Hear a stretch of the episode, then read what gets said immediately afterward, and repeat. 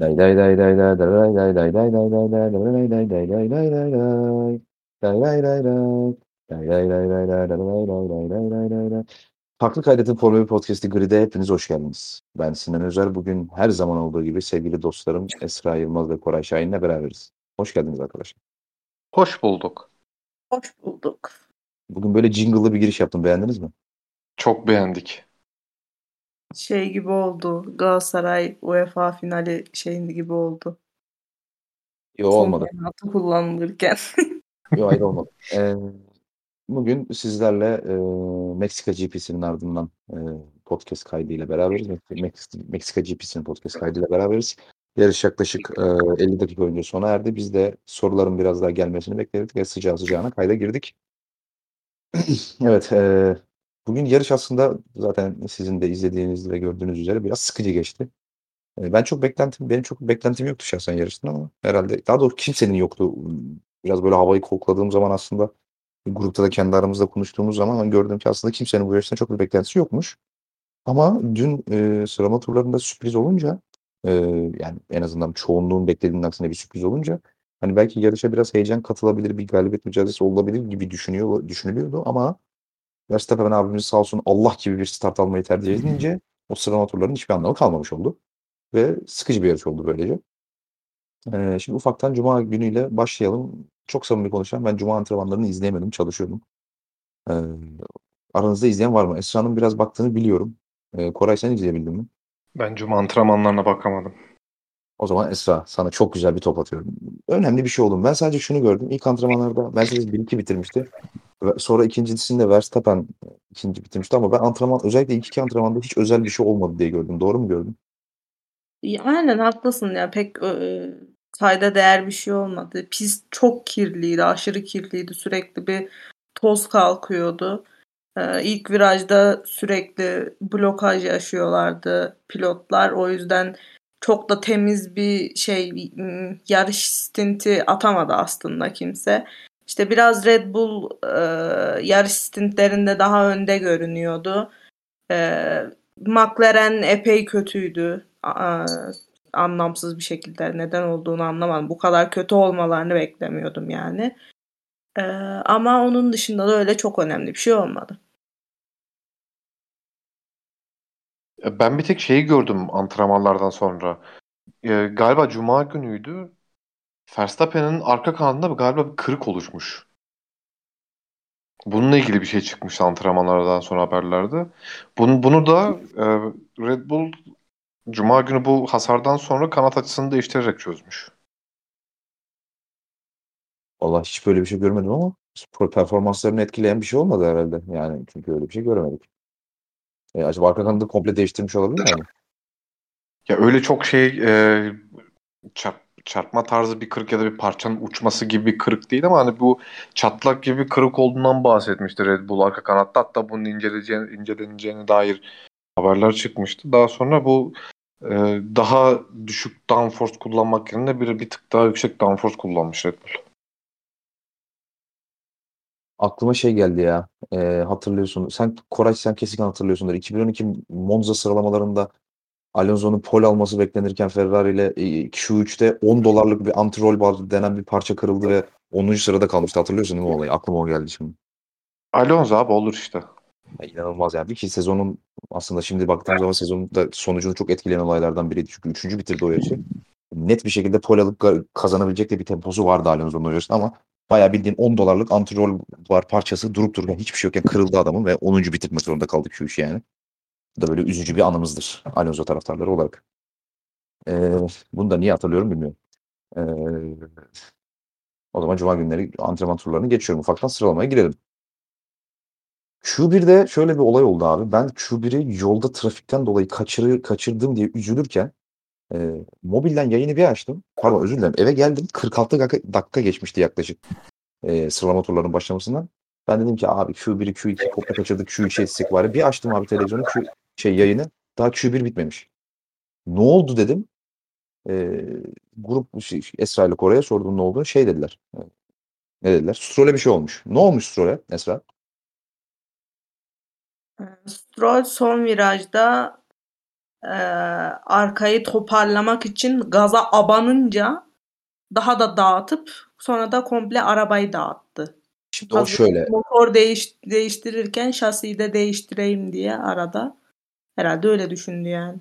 Şimdi şöyle daha fazla gaz verip arka tarafı toparlamak o Volkswagen Scirocco e, kullanıcılarına özel bir şeydir. Türkiye'deki Scirocco genç bizim hızlı Scirocco e, sürücülerimize özel bir şeydir. O Formula 1 aracında çok işe yaramaz. Onu birinin Stroll'e söylemesi lazım. O daha çok işte böyle Türkiye'deki e, aylık ha- e, şeyle e, haftalık harçlığıyla babasından topladığı haftalık harçlıkla gidip bir günlüğüne Scirocco kiralayıp e, liselerin önünde genç kızlara hava atan e, keko tayfaya özel bir şey. O Formula 1 aracında yaramaz işe. Onu birinin Stroll'e söylemesi lazım. Ee, işte ben de buna sevindim tabii. Yani Stroll abimiz sağ olsun ben kaçırmayayım diye sıralamaların önemli kısımlarını beni benim için bir 20-25 dakikalık bir delay sağlamış. Teşekkür ediyoruz kendisine. Ee, Q1'de zaten çok önemli bir elenme olmadı diye hatırlıyorum ben. Ee, standart aslında beklediğimiz pilotlar hemen hemen e. Ricardo bile elenmedi. Ricardo bile elenmedi aslında. Evet sürpriz sayabiliriz bunu. Ee, Berkay Küçük bunu beğenmedi.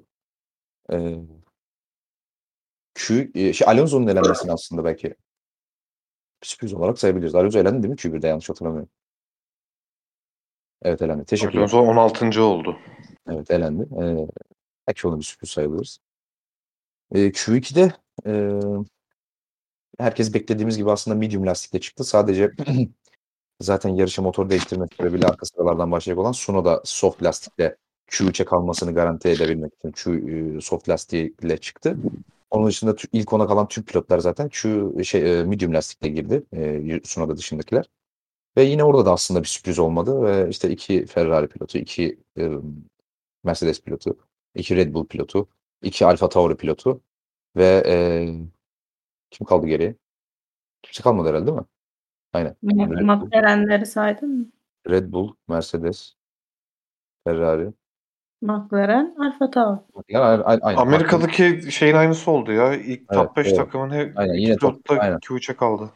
Evet. e, ama işte Norris ve Gezli'nin cezası var tabii. Onu da araya katmak lazım. E, tabii Q3'te asıl kıyamet koptu. Çünkü sıralama turları da sıkıcı geçti ya. Şimdi böyle anlatınca fark ettim. Sıralama turları da bayağı sıkıcı geçmiş ya. Yani Bir şey olmadı ki abi sıralama turlarında ya. ya- yarış sanki zaten yarışta da neler oldu ya. yani Yarış çok güzeldi. aynen bayağı güzel.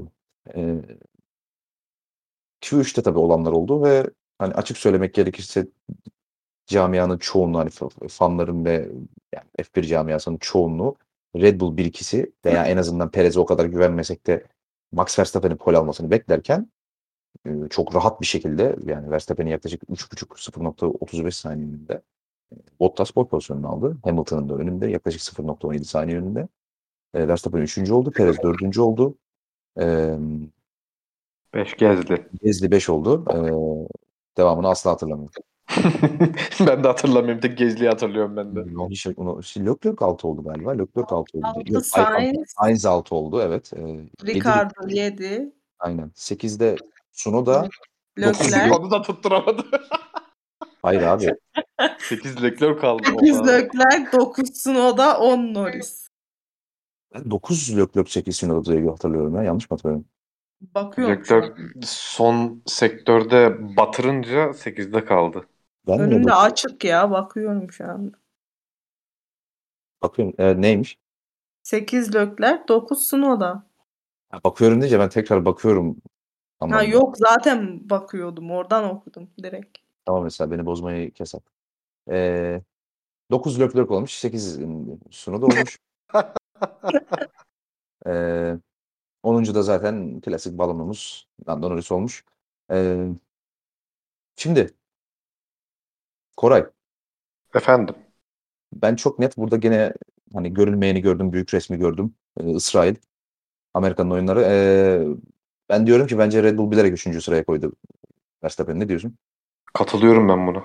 Teşekkürler. Ee, Esra sen ne diyorsun bu konuda? Ben de katılıyorum. Ben katılmazsam olmaz zaten. Abi bir şey söyleyeceğim. Ben bu konuyu 2-3 tane konuşuruz diye umut etmiştim. Siz gıcık mısınız? Niye katılıyorum deyip geçiyorsun? Abi çok mantıklı stratejiydi çünkü. E Peki bunu bunu yapmak mümkün mü? Biraz bari hani böyle bilge bir insanmış gibi bize anlat bakalım Koray. Mümkün mü teknik olarak? Büyük bir risk mi? Az bir risk mi? Yapılabilir mi? Yapılamaz mı? Sual anlat bakalım bize. Şimdi Ya yapılabilir çok büyük bir geçmeyelim. risk tabii. Ha, evet. Çok büyük bir risk tabii ama arka tarafta biraz daha farkın olmasıyla birlikte hani bu biraz da yapılabilir bir durum oluyor. Ya şimdi evet Mercedes daha hızlı göründü. Red Bull en iyi araç gibi göründü vesaire ama e, yani pilotlarda mesela şunu biz yarışlarda çok görüyoruz. Atıyorum işte yarış e, esnasında hedef turlardan bahsediliyor ve atıyorum işte 1.18.3 hedef turun. Ve bakıyorsun pilotlarda işte 1.18.3 civarı turları görebiliyorsun. Aslında pilotlar hani e, bunu veriler olabilir ne bileyim işte nerede gaza daha çok basıp nerede daha az frenecek vesaire. Hani bunların aslında şeyini çok iyi yapabilen insanlar. Aslında bu özellikleri biraz çok fazla konuşulmadığı için hani bunu yapabilirler mi yapamazlar mı işte pilotlar e, tur zamanlarını hükmedebilir mi vesaire bu tarz soru işaretleri olabiliyor ama bence bu e, pilotların hani çekinik kalmış yetenekler ya da çok görünmeyen yeteneklerinden biri bence. Arka tarafta işte e, aşağı yukarı bir 0-2-0-3 saniyede e, arka tarafla var. Hani bunun için hani Mercedes'e karşı uzun düzlükle beraber daha fazla tov almak ve ileriye fırlamak için Mercedes'e bu avantajı vermek için bunu yapmak çok mantıklı. Hatta bunun bir örneğini biz Bottas'ta gördük. Verstappen'e tov verip 3. başlamıştı ve e, startta liderliğe çıkıp e, yarışı kazanmıştı. Ama bunu işte e, ne kadar tutabileceğim. Mesela şimdi sen bunu tutup da işte atıyorum Mazepin, ne bileyim işte Giovinazzi vesaire bu tarz pilotlara ver, verebilirsen, verirsen yapamayabilir.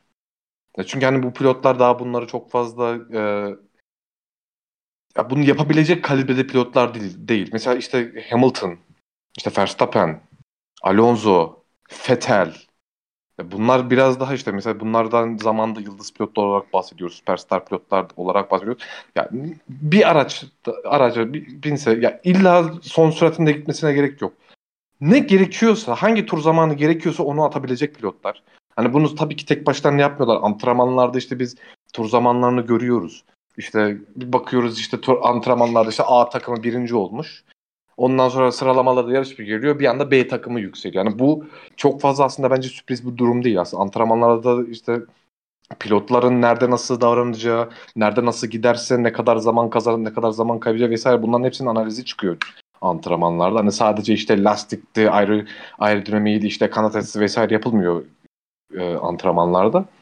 Yani onun için bu yapılabilir bir şey ama dediğim gibi hani e, daha orta düzey ya da düşük seviye pilotlar bunu yapamay yapamayabilir ama bahsettiğimiz yıldız pilotlar bunu yapabilecek kalibrede insanlar. Onun için e, yapılması mantıklı ve arka grubunda biraz daha ar fark, arka grupla da biraz farkın olması bence ekmeğine yağ sürdü burada Red Bull'un. Bence çok mantıklı bir stratejiydi. Çünkü bunu Mercedes'e verse bütün aracın hızından yararlanıp ilk iki Red Bull kapatmış olsa bugün Verstappen'in yaptığını Hamilton veya Bottas'ın yapma ihtimali vardı. Yani bunun önüne biraz gibi risk aldılar ve bu risk tuttu bence Red Bull adına. Ya ben işin yapılabilirliği kısmında hani bu konuda bazı soru işaretleri varsa diye bunu anlattığın için teşekkür ederim. Hani sen gayet e, açık bir şekilde anlattın. Zaten pilotlar veya Formula 1 pilotları e, bu, bu, bu seviyede yarışmaya alışık, bu seviyede yarışma yeteneğine sahip pilotlar zaten hani dediğin gibi yani milimetresine kadar, e, milisaniyesine kadar pardon e, onlara verilen hedefleri gerçekleşme konusunda uzman pilotlar.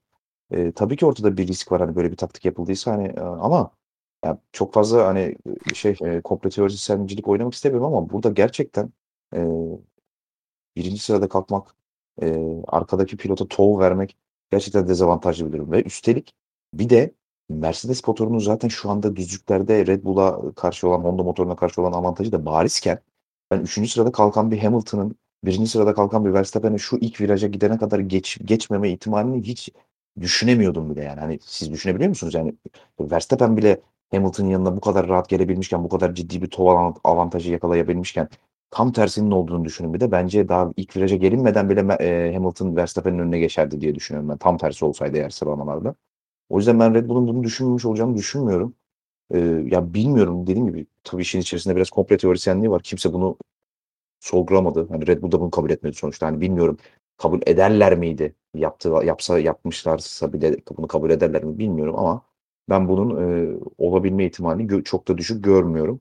E, eğer yaptığıyla, yaptılarsa da gerçekten helal olsun. Riskli ama bence e, mantıklı bir taktik. Çünkü dediğim gibi e, Mercedes motorunun avantajı da göz önüne alındığı zaman E, bence 3. sırada kalkan bir Hamilton startta kötü start almadı. İlk o ilk getaway'i kötü almadığı sürece bence her türlü e, birinci sırada Verstappen olsun, Perez olsun, kim olursa olsun onu geçip liderliği alırdı startta diye düşünüyorum. Um, ha gerçi yarış tempolarına bugünkü yarış tempolarına bakıldığı zaman Verstappen startta Hamilton'ın gerisinde kalsa bile bir şekilde geçebilecekmiş gibi bir tempoya zaten sahipti. O bilinmez ama Red Bull'da işini şansa bırakmamış. Hani yap, yaptıkları analizler sonuçta analizler yapılmıştır illaki ve yaptıkları analizler sonucunda bence e, en iyi olanı bulmuşlar gibi diye düşünüyorum ben. Dediğim gibi yani şu an emin değilim 50-50. Hani yapmışlar da olabilirler, yapmamışlar da olabilirler diye düşünüyorum. Katılıyorum ee, ama mantıklı. Esra sen ne diyorsun? Hani biraz daha katılıyorum yorumu dışında geniş bir yorum almak Sence yapmışlar mıdır? Yaptı, yaptıklarını düşünüyorsan mantıklı mı yaptılar sence? Ben yaptıklarını düşünmüyorum. Şu yüzden düşünmüyorum. Çünkü dediğin gibi eğer yaptılarsa bunu çıkıp söylerler miydi dedin ya. Hani işe yaradığını gördükleri için yarıştan sonra ben bir şekilde Horner'ın ya da Helmut Marko'nun buna özellikle Helmut Marko'nun bir şekilde değineceğini düşünüyorum. Eğer böyle bir taktik geliştirdilerse. Ee, ki zaten hani Verstappen'in son turu vesaire de hani bir nasıl diyeyim e, üçüncülüğü korumaya yönelik bir tur atmak için çıkmamıştı yani gayet e, şeyden sonra Snowden'ın e, işte kendini engellediğini düşündüğü andan sonra bile e, özellikle son sektörde o son stadyum kısmında hani zaman kazanmak için bile böyle saçma saçma e, şeyler yaparak o virajları dönerek falan gelmişti. Özellikle şeyde e, son virajı baya e, şey yaparak yani drift yaparak döndü Verstappen daha hızlı dönebileyim diye. O yüzden ben yaptıklarını bilerek yaptıklarını çok düşünmüyorum ama e, üçüncü sıra sanırım Meksika'da başlanabilecek en iyi pozisyonlardan biri iyi denk geldi. E, bir de şunu ekleyeyim. Hı hı. İkinci haklarda hem Perez hem Verstappen derecesini geliştiremiyordu. Evet doğru. Ee, sıralama turlarını ufaktan geçelim isterseniz. Aa pardon geçemeyiz. Ee, en önemli olayı var. Ee, Koray bu konuda çok sinirli özellikle. Koray'a vereceğim çünkü söz, o yüzden söz önce. Ee, aslında şöyle yapalım. Ee, Esra e, şimdi orada bir Yuki e, ve Perez arasında bir e, münakaşa bir olay gerçekleşti. Orada Verstappen'in ve Perez'in ya Perez'inki zaten mahvoldu. Verstappen'in de turunun mahvolduğu iddia edildi. Özellikle Horner tarafından ve Sunoda'ya karşı ağır ithamlarda bulunuldu. Horner ve e, Helmut Marko tarafından. Daha sonra Franz Tost e, pilotunu savundu. Onun bir hatası yoktu dedi. Bize bu olayı bir özet geçer misin detaylarıyla? Ee, şimdi Q3'te son turlar atılırken gerçekleşti bu olay. Ee, zaten şeyde e, sıralama turları boyunca e, Alfa Tauri ve e, yani Alfa Tauri pilotları Red Bull pilotlarına sürekli olarak hava koridoru verdiler e, hızlı turlarında.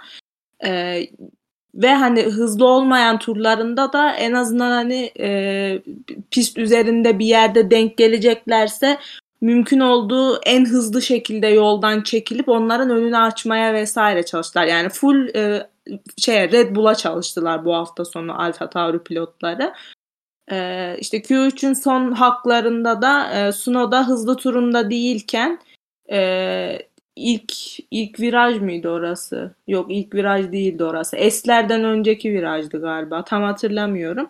Ee, orada Perez de denk gelmek üzereydi. Perez arkasından geliyordu. O da o orası dar orada denk gelmeyelim engellemiş olurum diye direkt e, dışarı çıktı e, çimlerin üzerine doğru. Ama Perez aslında bayağı gerisindeydi ama nasıl olduysa bilmiyorum. Perez e, Snowda'nın bu şeyinden etkilenmiş, konsantrasyonunu kaybetmiş ve orada frenleme noktasını kaçırıp blokajda kaldı ve o da pist dışına çıktı. E, yani turunu da e, abort etmek zorunda kaldı bu yüzden. Perez'in arkasından da Verstappen geliyormuş. Bu ikisi e, işte Sunoda ve Perez yola çıkmaya çalışacakları için e, o da e, yani şimdi chatten bir şeyler yazılıyor burada. Burada da benim Sergio Perez gibi dikkatim dağıtılıyor. O da e, bu ikisinden etkilenmiş ve e, ayağını gazdan çekmek zorunda kalmış. O, o da o yüzden yavaş kalmış. Olayımız bundan ibaret. Ben burada neden sarı bayrak çıkmadığına sinirlenmiştim. Çünkü pilotlar pist dışına ufacık da olsa taşsalar dahi hemen sarı bayrak çıkıyor. Hani kısa süreli de olsa e, sarı bayrak çıkıyor ve tekrar e, yeşile dönüyor. Burada yani iki pilot pist dışındayken ve ya- yakınlarında hızlı gelen pilotlar varken neden sarı bayrak çıkmıyor burada? Bu kadar hani e, sürücü güvenliğinden şundan bundan e, bahsediyoruz. Ben buna takılmıştım. Neden sarı bayrak çıkmadığını. Hatta e, işte FIA'nın bu güvenlik konusunu artık biraz göz boyama olarak kullandığını düşünmeye başladım. Benim söyleyeceklerim bu kadar. Koray ya. Allah'ım ya. Evet Koray. Ee, sen çok, çok sinirlenmişsin Red Bull cephesine özellikle. Ya Şu an bütün sinirim gitti ya. Allah'ım yarabbim. Hain. Tam bir şey gibi konuştum ya. Ee, plaza Türkçesi. Ben bir önceki şirketinde çalışırken iki sene boyunca futbola sakır diyorduk. O aklıma geldi. Sakır şöyle, sakır böyle. şey, e, meeting de schedule ediyor muydunuz Sinan? Artık bu artık şey zaten benim günlüğüm olmuştu yani yani. Breakfast falan. Ben onu da. Neyse. Günlük de yok artık. Daire falan da bari. Değil ya aynen doğru. Evet. Aa, burada diyoruz burada. Ee, Koray evet sen bize bu konudaki görüşlerini alabiliriz. Niye bu kadar sinirlendin? Yani ben Helmut Marko hakkında yaklaşık 20 dakika önce orospu çocuğu gibi bir tabir kullandığını hatırlıyorum çünkü. Ben öyle bir tabir kullanmadım. Öncelikle bunu belirtmek isterim. Ee, daha sonra bu öncelikle Yu- Yuki Tsunoda mevzusu. Q3'te Perez'in pist dışına taşmasına neden olan diye lanse edilen Red Bull tarafında. Daha sonra işte e, Verstappen'in telsizden aptallar maptallar bilmem neler hani, bayağı yüksek çıkışlarını gördük ama yani çok haksız bir tepkiydi aslında bunlar. Bunun nedeni e, neden derken ilk başta şunu söyleyeyim. Q3'ün başında ilk turlarda Q3'ün ilk turlarında yine Tsunoda aynı bölgede yol vermek için yine pist dışından pist dışına çıktı. Sainz'a yol verdi ve daha sonra piste geri döndü. Yani bu şekilde yol verdi çünkü orası yani pistin o bölümü biraz daha dar olduğu için viraj seri virajlardan dolayı hani yol vermek biraz daha zor o bölümde. Onun için bence Tsunoda'nın yaptığı bence çok mantıklı bir hareket pist dışına çıkarak. Ee, burada bir sarı sarı bayrak mesela sen dediği sarı bayrak mevzusu mesela Tsunoda'nınki çıkmamalı ama hani e, Perez'in direkt pistine taşma olduğu için Perez'inki de çıkmalıydı. Burada hata Perez'den kaynaklı biraz. Çünkü ya Perez muhtemelen orada Tsunoda'yı görünce konsantrasyonunu kaybetti. Hani bu biraz pilotaj biraz değil tamamen pilotaj hatası. Ne olursa olsun orada bir pilot herhangi bir pilot hiçbir şekilde konsantrasyonunu kaybetmemeli. Çok ciddi bir kaza vesaire olmadığı sürece ki öyle bir durumda yoktu. Onun için burada e, Tsunoda kesinlikle hatalı değildi. Red Bull işi çok fazla dramatize, çok abarttı. İlk başta işte pilotların tepkileri, daha sonra Horner ve A- adamın adını unuttum ya. Diğeri Helmut kimdi? Marko, Ha. Helmut Marko. O kadar Adamın sevmiyorum ki adamı. Adam- var. Her gece çıkartmasını atıyor gruba adamın ismini unuttu anasını satayım. Abi, bu olayı biraz fazla abarttıklarını düşünüyorum. Hani Red Bull'da Red Bull'un bu tavrının çünkü hani sadece e, bir pozisyon bir pozisyon için değil işte bunu daha önceki işte Buemi'siydi, Alger Suarez'iydi, ne bileyim işte Gezdi'siydi, bilmem nesiydi. Bütün pilotların da Aa, aşağı yukarı bu Ee, hiç duyma, duymayı beklemediğim isimler duyuyorum gecenin bir buçuğunda. Alger Suari duydum ya. Bayağı. son rock şey, DJ'lik yapıyordu. Ne yapıyor acaba? bilmiyorum.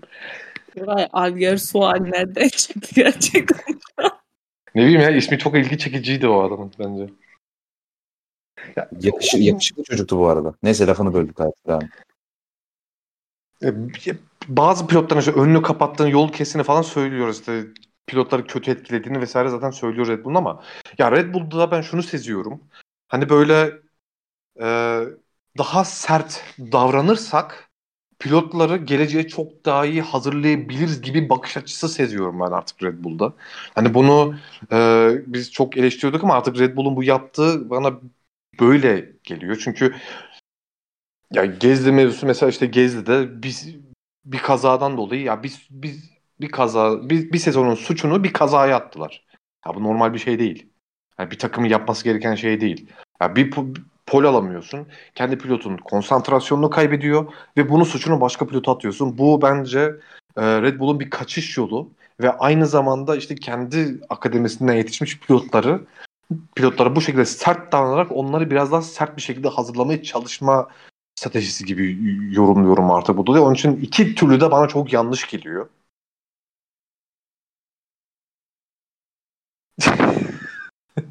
Müthiş muhabbet dönüyor bu arada Discord'da.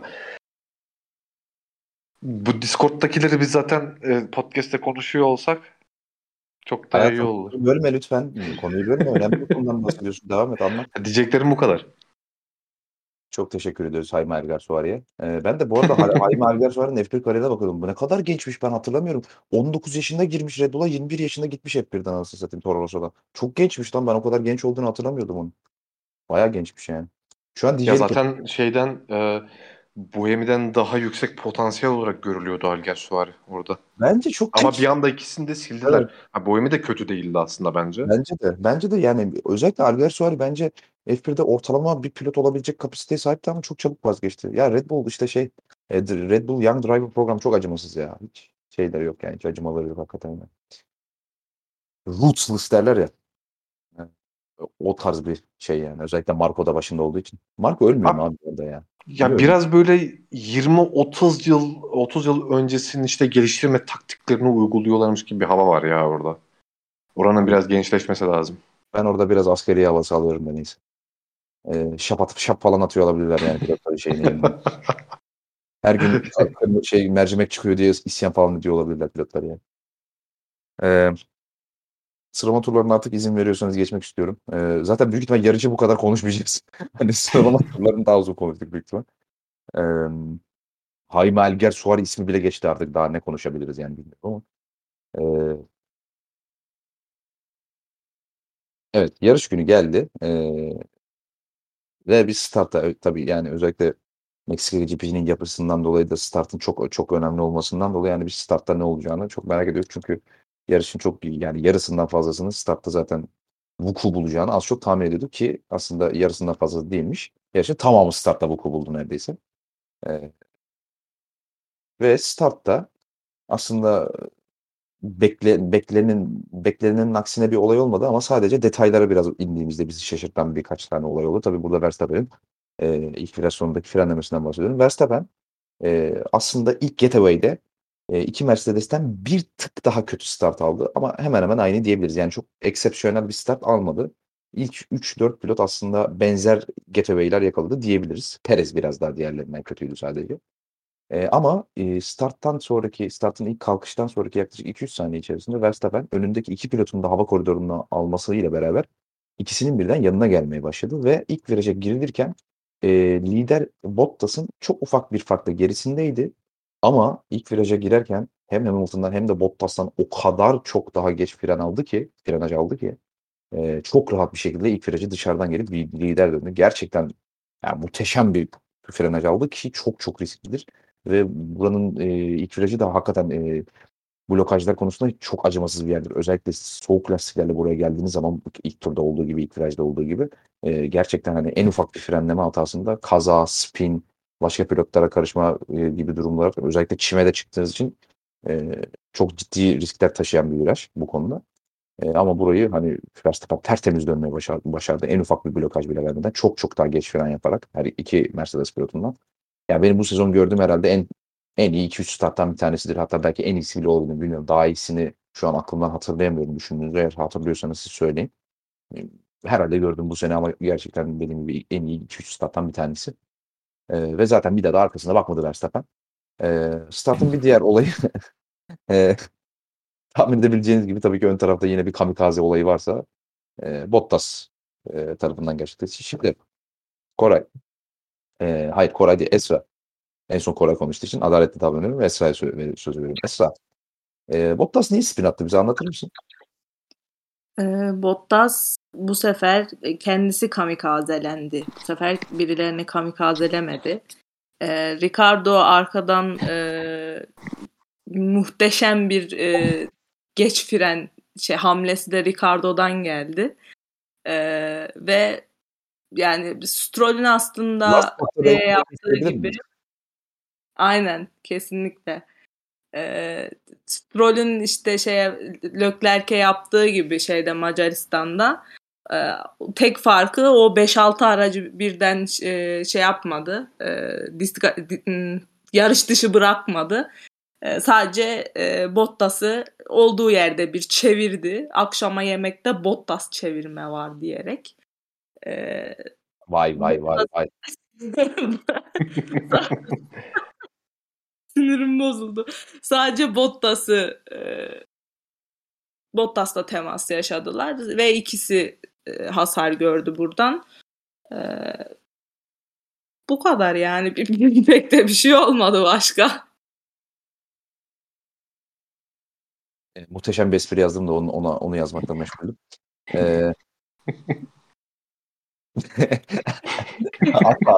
ya. Bu podcast'te Türkçemize çok güzel kelimeler kattım. Bu yoğurdu kamikazelesek de mi saklasak? Kamikazelemek. Kamikazelemek. Daha dur, daha podcast'in yarısı. Daha neler çıkar bilemiyorum. Christian Horner'la Toto Wolff kavga ederken Christian Horner demiş ki Toto siz bizim kamikazeleyemediklerimizden misiniz?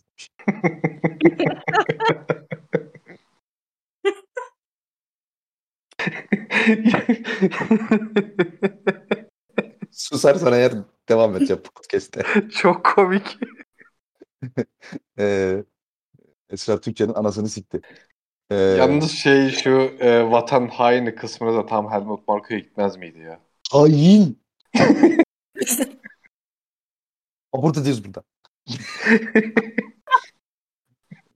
Abi şey e, Toto Wolff röportaja dalıyor diyor ki Helmut Marko sen önce dişlerini fırçala.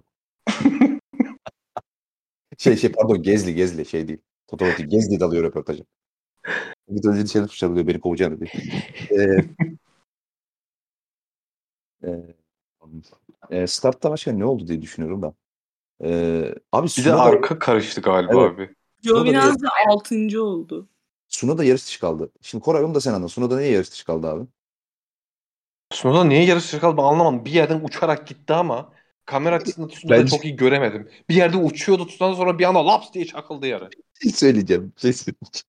Sunoda'nın bir anda uçarak gelmesi herhangi birimizi şaşırttı mı peki yani?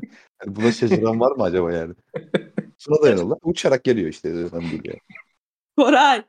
Efendim. Sunoda şey gibi kalmadı mı? İstanbul Park'a giderken karşı yola geçmeye çalışan var ya. Kaldırımda kaldı. Ama o olay inanılmazdı ya. Evet anlasana. Volkswagen Tiguan mı ne? Tiguan'dı galiba. Trafik var pistin girişinde. Bir tane akıllının biri bir tane karşı yolda e, bir şeride ayırmışlar. Oradan birisi birileri gidip geliyor. E, bizim gittiğimiz yönde yöne doğru da gidebiliyor ama tek şerit birkaç araba gidiyor. Orada onları görünce birisi kaldırımdan uçup kaldırımı geçip o yola atlamaya çalıştı. Orada sıkıştı kaldı abi. Kaldırımda Tam böyle kaldırım oturdu. Oturdu. Ee, Türk müydü kendisi acaba? Kesin. Evet. Ee, o da kendisi de herhalde kamikazeleyemediklerimizden bir tanesi ise evet. Siz bizim e, ya startı geçiyorum artık konuşmak istedim. Ne oldu başka start? Giovinazzi abi niye Giovinazzi 6. sıraya çıktı mesela? O, o niye öyle oldu? Pistte kimse kalmadı ki o ara. Herkes pist dışındaydı. Abi ben bir Yer umut böyle ortalık karıştı ya. Güvenlik aracı girince bir umut böyle gözüm Alonso yaradı. Abi dedim kesin böyle 5.liğe falan çıkmıştır bir şeyler oldu ya. Abi 12. kalmış. Adam o kalktığı sırada geri nasıl başardı ben anlamadım yani. O kadar olay oldu. Alonso niye 12. sırada kalkıp da 12. de kalmayı başardı güvenlik aracı sırasında anlamadım yani. Bunlar Bottas'a Fetel alameti. Ortada kaldı galiba ya. Tam olayların ortasında kaldı ikisinin de. En son adam çünkü şeyden e, o sol tarafta değil de sağ taraftaki çimenlik var ya oradan bastı gitti artık yani hiçbir yer bulamadığı için. Zaten 5-6 pilot oradan geçti ya. İşte Alonso bilinçli olarak oradan gitti. Hani bayağı bildiğin direksiyonu kırdı oradan gitti. Çünkü şey oldu bir de e, iki viraj arasında tam yolun ortasında Bottas kaldı. Virajın iç kısmında da Tsunoda ile Stroll'di galiba. Bir de orada e, bir kaos döndü. Sadece e, pistin ikinci virajında dış tarafı kaldı. Oradan geçenler aslında biraz, orada kalanlar avantaj sağlamış oldu. Giovinazzi de muhtemelen oradan avantaj sağladı kendi. İki viraj arası. Evet iki viraj arası. Ee, ya öyle şö- şöyle komik bir durum var. Yarışta starttan sonra o kadar hiçbir şey olmadı ki. Starttan sonra konuşacak bir konu yok. Ben neyse yarışı genel bir özetleyeyim bari. O sırada konuşacak konu çıkarsa konuşuruz abi. Yani işte dediğim gibi Verstappen zaten startta liderliği ele geçirdikten sonra her tur yaklaşık 0.6-0.7 saniye bazen 1 saniyeye çıkan farklarla zaten Hamilton'dan uzaklaşmaya başladı. Ee, Perez de 3. sıradayken Hamilton'la arasındaki farkı açtırmamayı başardı bir şekilde. Yaklaşık böyle 1.5 saniye, 2 saniye, 1.5 saniye, 2 saniye gibi farklarla. Ee, ilk pit stop, ilk, ilk stoplara kadar bu farklar hemen hemen böyle stabil bir şekilde devam etti. Sa- sadece dediğim gibi e, Verstappen pite, Hamilton pite gelene kadar yaklaşık 8-9 saniyelik bir fark açmayı başardı, başardı Hamilton'la. Ee, kaçıncı turda şu anda Hamilton'ın pite girdiğini Ya pitten önce ben bir bir şey söyleyebilir miyim sana Evet. ona, şey yaparken? Bu bir- Verstappen'in e, startı ve frenlemesiyle alakalı bir şey eklemek istiyorum da. E, biz hep Evet. olayı gördüğümüzde ilk başta ya çok ya müthiş bir frenleme, çok iyi bir atak olarak geldi gözümüze ama e, ben onun tekrar izlediğimde şunu fark ettim. Ya evet genelde hani bu tarz pozisyonlarda e, her zaman aynı şey oluyor ama ya şimdi e, Verstappen viraj sağa doğru ve Verstappen pistin en solunda konumlanıyor. Çok iyi bir e, konum avantajı var. Çünkü dış- dışarıdan geleceği için viraja daha hızlı girme avantajı var. Ve bu da daha geç frenleme avantajı veriyor ona. Hamilton ve Bottas daha içeride olduğu için onlar biraz daha erken frenlemek, daha fazla frenlemek de biraz daha viraja yavaş girmek durumundalar. Ee, evet e, Verstappen çok iyi frenledi, çok iyi zamanlama tutturdu ama hani ben görüldüğü kadar çok olağanüstü bir frenleme olduğunu düşünmüyorum onun. Evet iyiydi ama e, çünkü konumları gereği Hamilton ve Bottas daha yavaş kalmak durumundalardı. Onun için buradan da bir avantaj sağladı aslında Verstappen. Yani onun için bana o frenleme o kadar muhteşem gelmiyor. Ya zaten e, pistteki konum avantajının e, onun avantajının olduğu, onun lehine olduğu çok net zaten ama burada şey e, aslında orada frenlemeden ziyade frenlemeyi aldıktan sonra hala Bottas'ın ve Hamilton'dan tamamen bir araç mesafesi boyu olmamasına rağmen e, o kadar cesur bir şekilde içeriye kapanabilmesi de aslında orada benim e, beni etkileyen bir etmen oldu yani Verstappen. Ben hani bu kadar cesur bir şekilde içeriye kapanacağını da düşünmüyordum ama işte e, Verstappen'de o manyaklık var. Hani abi işte Bottas bana çarpar mı, spin atar mıyım, spin atsam yarışım biter falan. O tür şeyleri çok tahayyül, tahayyül etmeye kendisini yormadığı için direkt abi ben buraya dalıyorum diye dil daldığı için e, ya şunu söyleyebiliriz aslında. Olağanüstü değil dediğin gibi bence de ama hani mükemmel start. Yani mükemmele yakın hatta. Yani daha, daha ne olabilirdi onu düşünüyorum. Olamazdı herhalde yani. Mükemmel bir start aldı diyebiliriz. Olabilecek en iyi hani Aynen. mevcut şartlarda olabilecek en iyi start aldı yani. O kapanması bence daha etkileyici frenlemesinden. Evet, e, düşündüğüm zaman ben de sana katılıyorum bu arada. E, 29. turda e, Esra bana e, bilgiyi verdi oraya anlatırken. Teşekkür ederim Esra'cığım. E, 29. turda Hamilton önce ön taraftakilerden e, ilk pite giren oldu. E, e, 4 tur sonra da ondan 4 tur sonra da Verstappen 30. turda 33. turda pite girdi ve aradaki fark o 4 turda çok da fazla kapanmadı zaten. Hamilton yeni lastiklerle çok da fazla aslında beklenildiği kadar Verstappen'le farkı kapatamadı ve on, undercut'ta aslında pek bir işe yaramamış oldu. E, Perez'i burada e, pist, piste tutmayı e, tercih etti Red Bull. Biraz daha ilk stinti uzatmayı tercih etti. Yarışın sonunda Hamilton'a yeni fresh lastiklerle bir atak yapabileceğini düşünerek ama tabii e, pilotların adını Sergio Perez olduğunu unutarak herhalde böyle bir e, hamleye girişti Red Bull. E, ve o da Ver- Verstappen'den 9 tur sonra 42, 42. turda e, pite girdi ve ön taraftaki de pilotlar arasında son pite giren isim oldu. E, ve Hamilton'dan yaklaşık pistten çıktıktan sonra 12 tur civarı, 12-13 tur civarı bir lastik avantajı vardı e, Perez'in. E, yaklaşık da 9-9,5 saniye civarı bir fark vardı Hamilton'da. E, ve 29-30 tur gibi de bir e, süresi vardı Perez'in. Bu farkı kapatıp Hamilton'ı geçebilmek için ama bu yaklaşık 30 turluk sürede 12 tur 13 tur yeni lastiklerle sadece aradaki fark 9,5 saniyeyken pilotumuz sevgili pilotumuz Sergio Perez Hamilton'ı geçebildi mi? Hayır geçemedi. Hatta yani kayda değer Serhan Acar'ın böyle bir anda 22 desibel birden yükselttiği o atak yük, ses yükselmesi var ya onu bile yaşatamadı bize yani. Hani bilmiyorum ben yarışı Esport'tan izlemedim ama hani Serhan Acar bir yerde böyle anlatırken Perez içeriye dalıyor diye böyle bir yükselme oluyor ya. O, bence güzel yaptım diye tahmin ediyorum. Bence güzel. yani. Ee, onu onu bile yaşatmadı herhalde diye tahmin ediyorum dinley izleyenlere Perez. Ee, bilmiyorum izledim ama. ne onu gibi Serhan Acar'ın veliahtı kesin sensin Sinan. Bir şey diyeceğim, öyle yapmıyor mu? evet. Öyle yapıyorsun. Çok güzel yaptın o yüzden dedim. Yani bir, bir anda böyle yani Hamilton hani bir anda böyle hani ya- o şey hani yayını izlemiyorsan hani telefondaysan hani bak yani ekrana. O, o- o- o demek yani. Ya bunlar bir iki böyle yayıncılık trikleri. Bunları yavaş yavaş öğreneceksiniz. Ee, ben Emre Tile. Ee, şey Perez e, geçemedi abi. E, 61. turda bu arada DRS mesafesine kadar girdi Hamilton'ın Perez. Ufak ufak yaklaştı 20 tur boyunca ve 61. turda DRS mesafesine kadar geldi ama e, dediğim gibi yani Serhan Acar'ın volüm yükseltmesine sebep olabilecek kadar bile bir e, atak yapamadı Hamilton'a ve ilk üçlü o şekilde yarışı bitirdi. Verstappen, Hamilton, Perez şeklinde. E, dördüncü sırada Grid'in bence en yetenekli pilotu Pierre Gasly yer aldı. Koraycığım biraz gezi över misin bize? Driver of the Day mi sence kendisi? Ben mikrofonumu da kulaklığımı da kapatıyorum. O zaman kapatmak istemiyorsan o zaman sen biraz bize gezi döver misin Esra?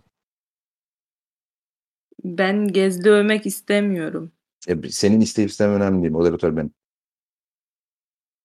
Tamam senin de benim gezdi övmemi istemiyorum.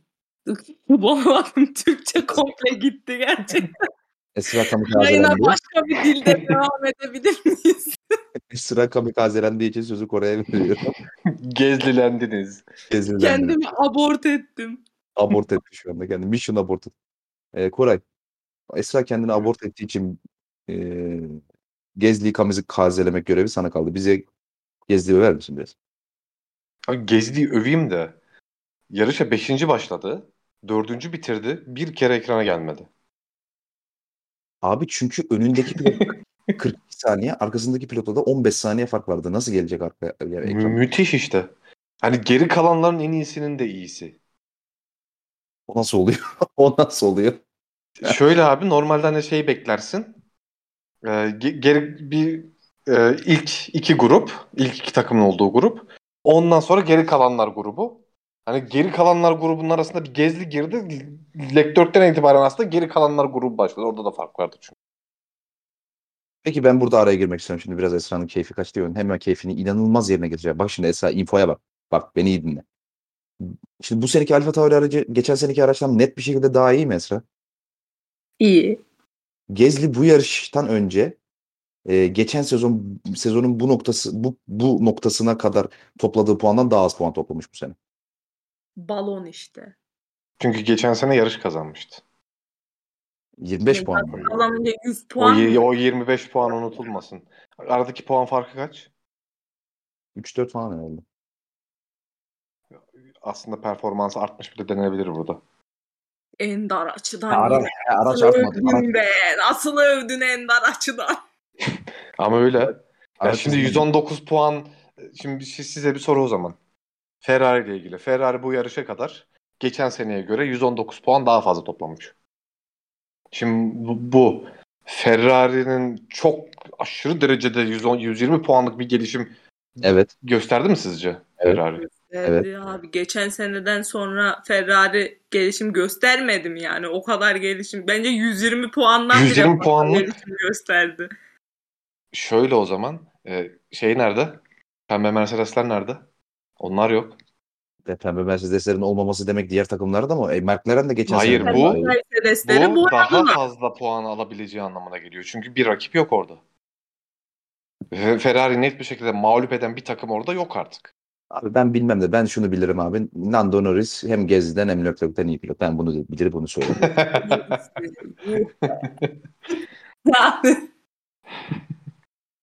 En dar açıdan Norris övdü.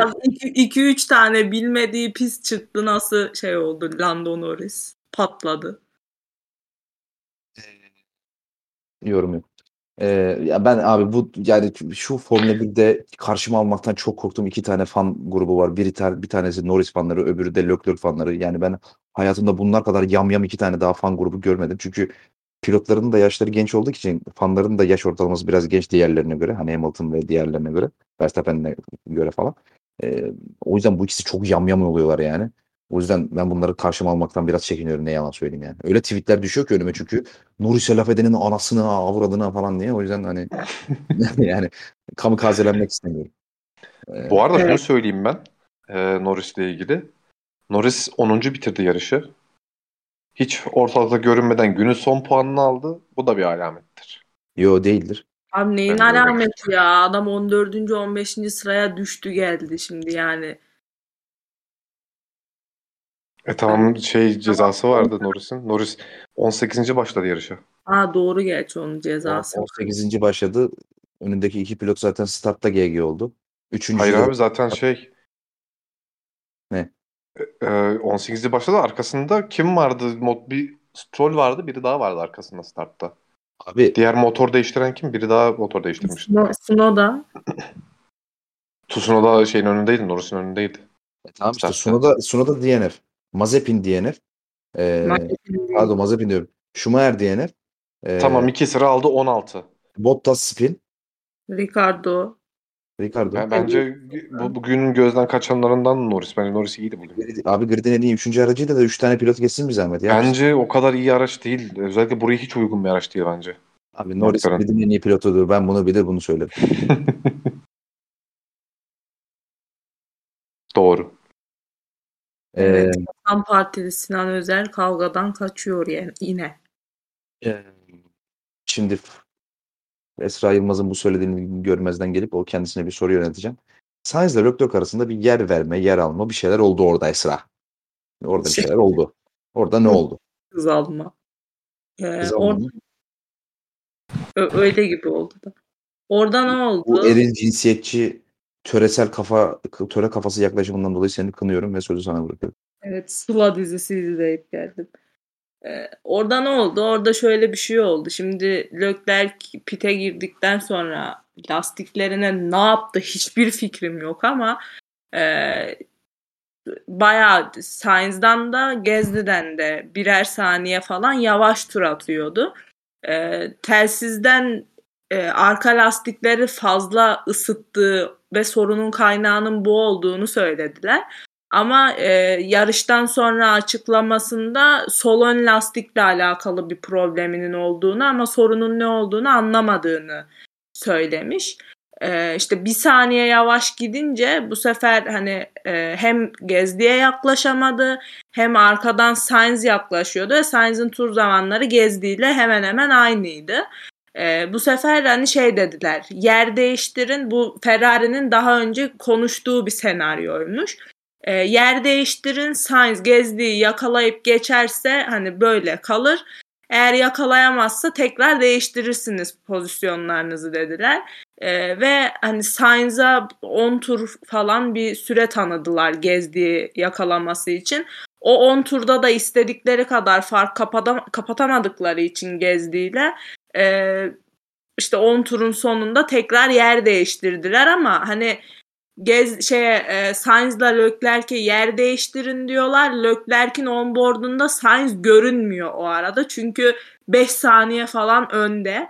Şimdi yer değiştirin diyorlar. Sainz ortada yok. En son Sainz bayağı bildiğin durdu düzlükte.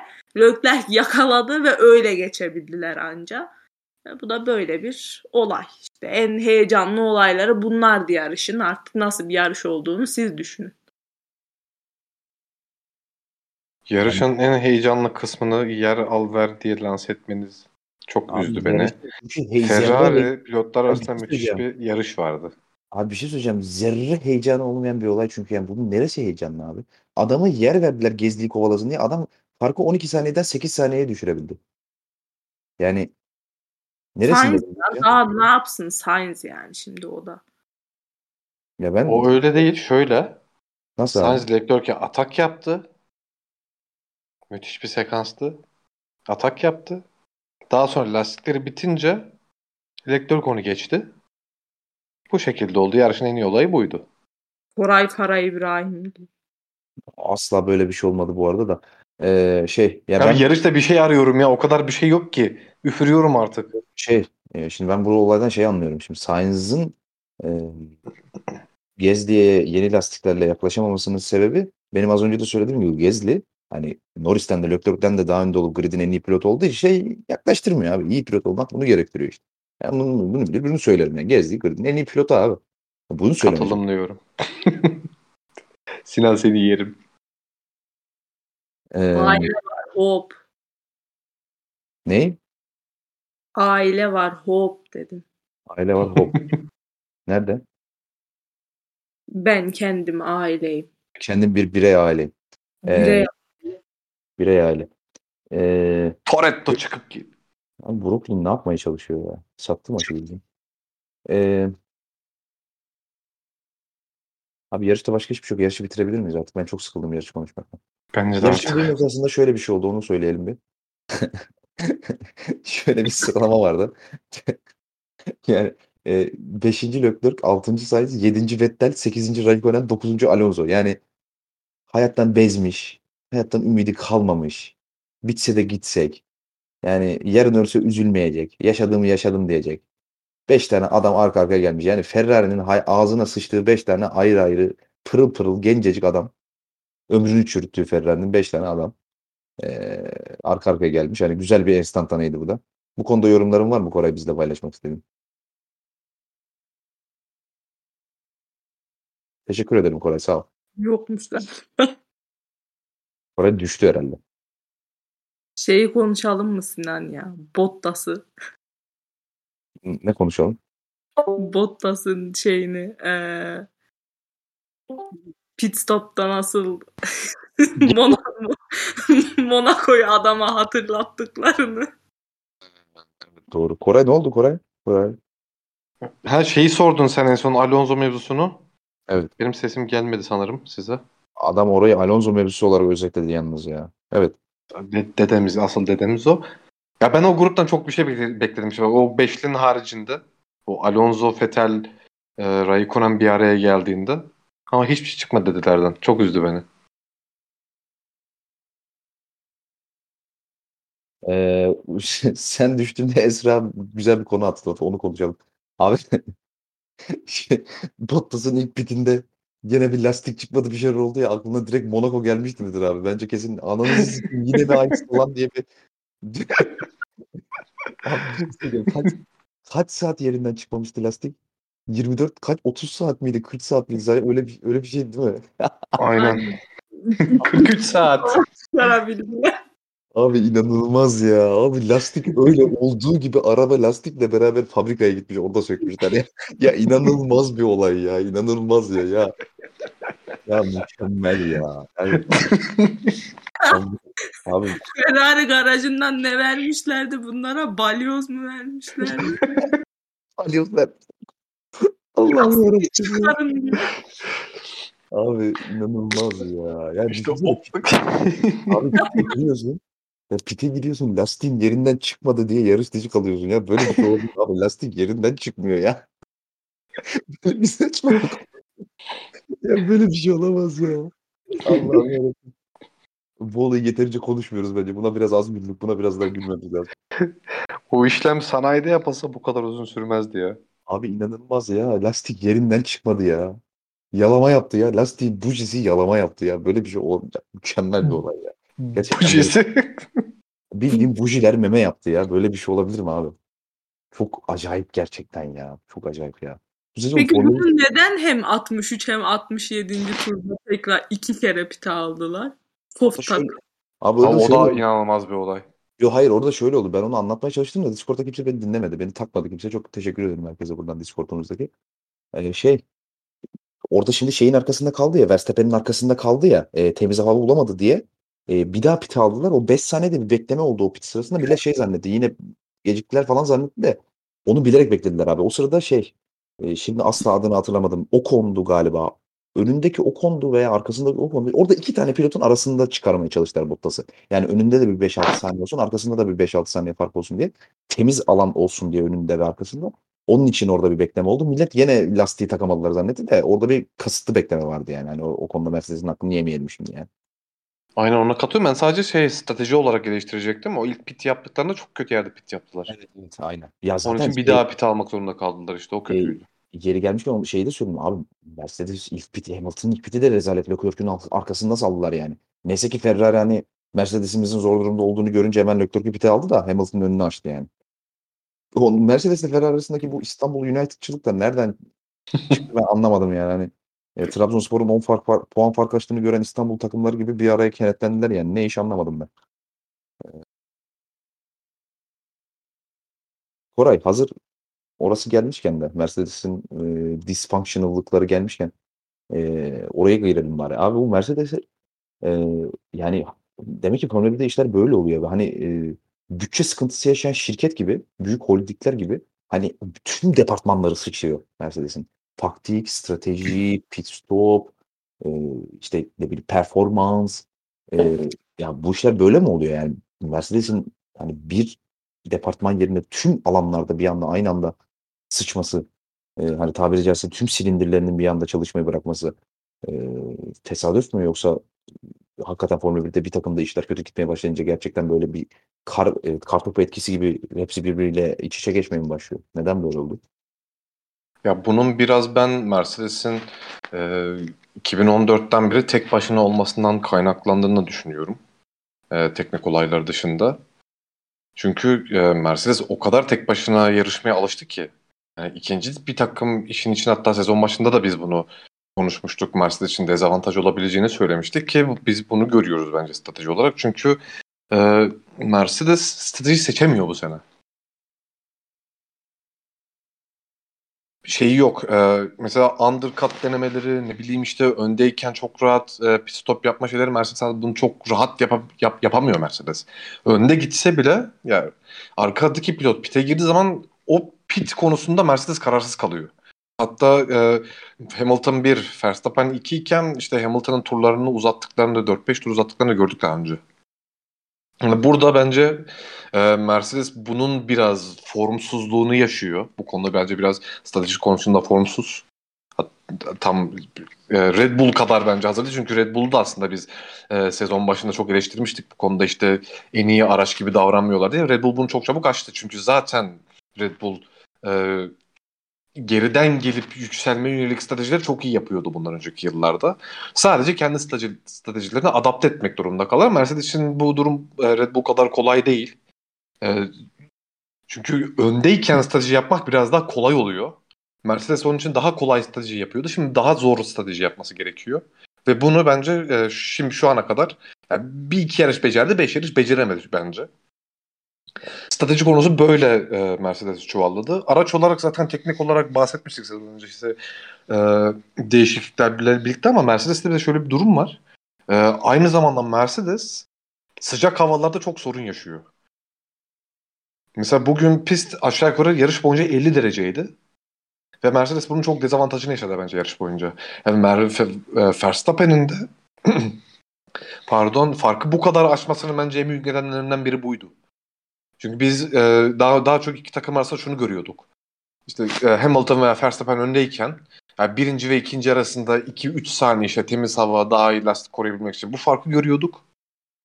E, pit stoplara işte stratejiye e, ilk pit stoplara kadar özellikle hani bu farkın korunduğunu işte pit stoplara yaklaştıkça bunun kapanıp kapamadığını görüyorduk. Ama e, bu yarış biraz daha farklı oldu çünkü ya bu sezon şöyle bir durum var. Bu sezon geçmiş dönemlere göre hava sıcaklıkları biraz daha düşük. Yani biz bu sene hiç 25'in 30'un üstünde sıcaklık görmedik. Yani pis sıcaklarını genelde 45 derece derece civarlarında gördük. Yani bu sene aslında hava sıcaklığı olarak da e, çok böyle takımları zorlayacak çok yüksek sıcaklıklar görmedik. Ya bu yarış biraz pis sıcaklığı sıcaklık aşağı yukarı 24-25 dereceydi ama pis sıcaktı falan. Normalden biraz daha fazlaydı diğer yarışlara göre. Bu bence Mercedes'i biraz kötü etkiledi bu yarış ve e, Hamilton'ın Verstappen'in işte 8-10 saniye geri düşmesinin en büyük nedenlerinden biri buydu. Zaten Mercedes'le ilgili en çok söylenen şey arka lastiklerdeki e, ısı sorunu. Fazla e, ısındığından şikayetçi Mercedes bu, bu sene arka lastiklerin ve e, bu farkın ben bundan dolayı oluştuğunu düşünüyorum. Aynı şekilde strateji departmanı, e, yarışta gördüklerimiz ve e, şimdi sen 6-7 yıl boy 7 yıl boyunca ya her şeyi alıp götürünce ya bir anda bir takım sana rakip çıkınca e tabii ki fabrikada da işler biraz zorlaşacak doğal olarak. Yani çalışanlar daha fazla baskı altında olacak. E, şu an işte ne bileyim işte Toto Wolff'ün pilotların ya da işte e, daha e, büyük düşünelim işte markanın direkt baş kısımlarından çalışanlar çok daha büyük baskı gelecek doğal olarak ki bu sezon bence Mercedes'in yaşadığı da bu. E, bunlara çok alışık bir e, takım durumunda olmadığı için 2014'ten beri bence Mercedes bunların sorunlarını yaşıyor bu sezon.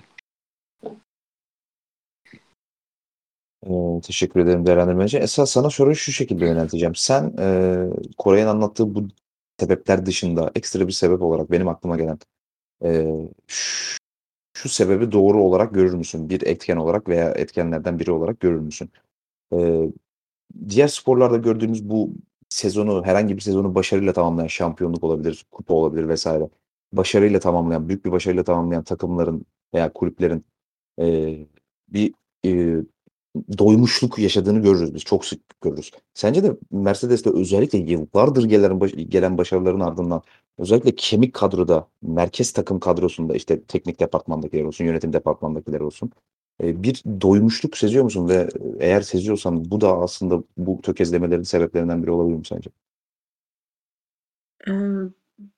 yani şöyle doymuşluk Hani doymuşluk olsa mesela bunun sebeplerinden biri. Yani doymuşluk da illaki vardır ama ben bunun etkisinin çok az olduğunu düşünüyorum. Çünkü hani Mercedes 2-3 senedir şampiyon oluyordu da bu sene o doymuşluğa ulaştıkları için bunlar oluyor değil. Mercedes 6 senedir şampiyon oluyor ve hani geçtiğimiz sezonlarda da bunu biraz biraz da olsa hissederdik en azından. Hani bu bu sene işte şampiyonluk yarışında daha geride olmalarının ve üzerlerinde baskının daha çok olmasının şu anda mesela üzerinde baskı olan takım Mercedes bana göre. Ee, bu baskının olması bence asıl problem.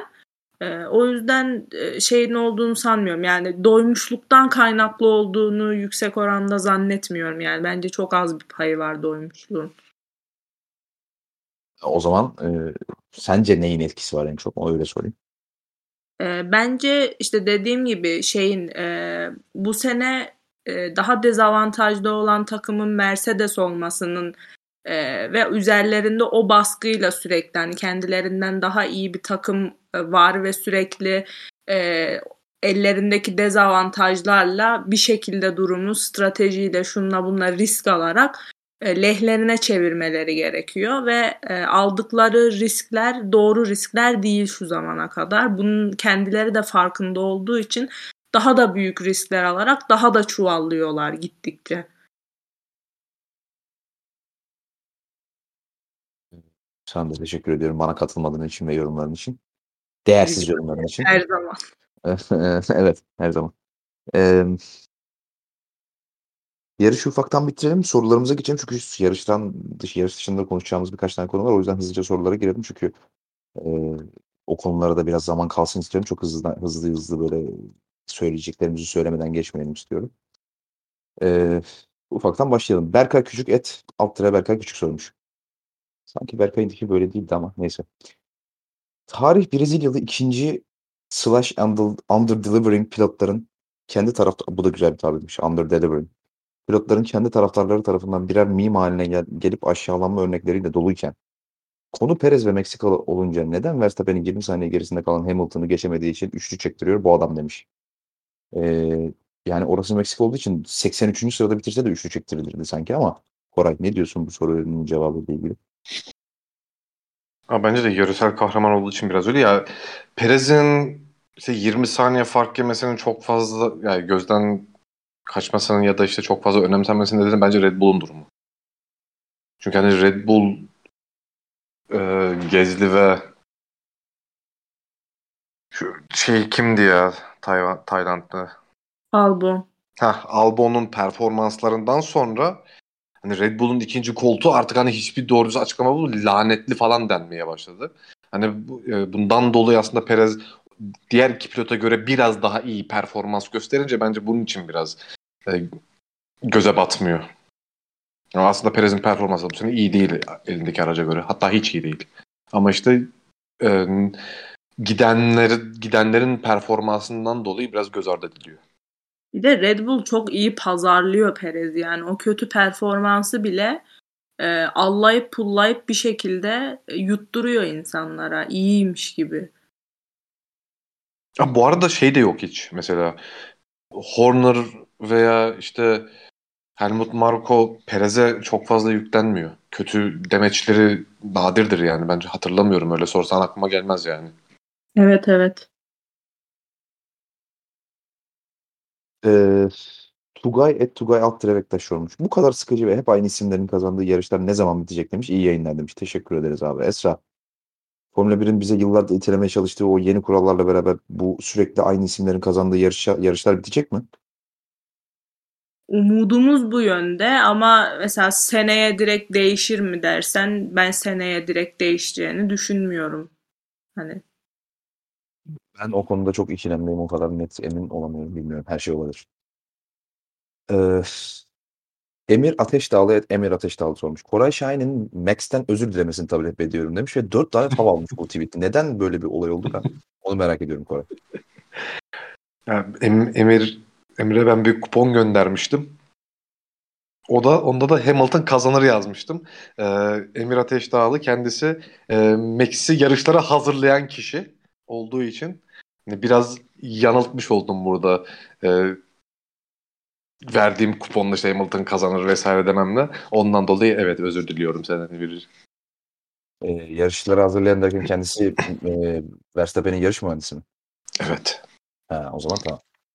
Ee, teşekkür ediyoruz soru için. Merve et Magliazoros e, kesinlikle okuyamadım bu arada iki ya. Merve et Magliazoros niye okuyamıyorum? Evet. Merve hocamız sormuş. Öyle geçelim. Okuyamadım hocam. Kusura bakmayın. Niye okuyamadım bilmiyorum. Ne anlama geliyor acaba Niki? Maglia Rosa. Evet okudum galiba. Şu an okudum. Irzına geçtim Nick'in baya. Çok özür diliyorum. Lewis Hamilton için şampiyonluk şansı, şansı bitti diyebilir miyiz demiş. Gelecek... Ha, yok tamam o ikinci soru başkaymış. Lewis Hamilton için şampiyonluk şansı bitti diyebilir miyiz Esra? Hamilton fanları bugün çok depresifti Discord'da özellikle. Ee, yani bizim geçen hafta e, kalan yarışlarda kim neye alır şeyimize göre Hamilton'ın daha herhalde benim söylediklerime göre 3 galibiyeti falan var muhtemelen. Bence hiçbir şey bitmedi yani o e, Toto Wolff'ün son yarışa kalırsa çarpar Hamilton muhabbeti yaşanacak gibi. Oraya geleceğiz, oraya geleceğiz. Ben bittiğine inanmıyorum kesinlikle bu arada. Ee, gelecek senenin takvimini de kısaca değerlendirmişsiniz demiş. Keyifli sohbetler demiş. Teşekkür ederiz. Ee, Koray, gelecek senenin takviminin açıklandığını biliyorum. Ve bir moderatör olarak da gelecek senenin takvimine bakmadığımı söylemek söylemekten utanıyorum ama gelecek senenin takviminde farklı ne var diye ben zerre hatırlamıyorum. Hatırlayan var mı? Koray sen musun? Miami Grand Prix'si var. Evet başka? Türkiye yok. Çin yoktu galiba. Çin niye yok Hemen ya? O pandemiden dolayı bu sene yine yapmak istememiş galiba. Tam şu an e, önümü açıyorum bende de ezbere bilmiyorum Ben- takvimi. Açtım şu an. Ee, şey ee, Bahreyn'le başlayacağız. Şeyler de Bahreyn'de olacak. Ee, kış testleri. Onu biliyorum evet. Bahreyn, Cidde, Avustralya, Imola var. Miami farklı olarak Türkiye yok. Onu hatırlıyorum. İşte Ya o da şey var. Singapur Singapur'un. Başka da bir değişiklik yok zaten geri kalan aynı. Benim işte Miami Grand Prix'si. Yani en büyük heyecan tabii orada Miami. Ben Miami'den çok bir şey beklemiyorum şahsen. Hani sorunun odak noktasının ne olduğunu tahmin ediyorum. Ben Miami'den şahsen çok bir şey beklemiyorum. Koray sen çok bir şey çıkacağını umut ediyor musun Miami'den? Ya ben Miami pistini zaten şey olarak biliyoruz işte pistin şekil şey halini biliyorum. Ben öyle ona göre bakarsam bana çok bir şey vaat etmiyor. Ama şey e, Imola'nın takvimde olması beni sevindirdi ya.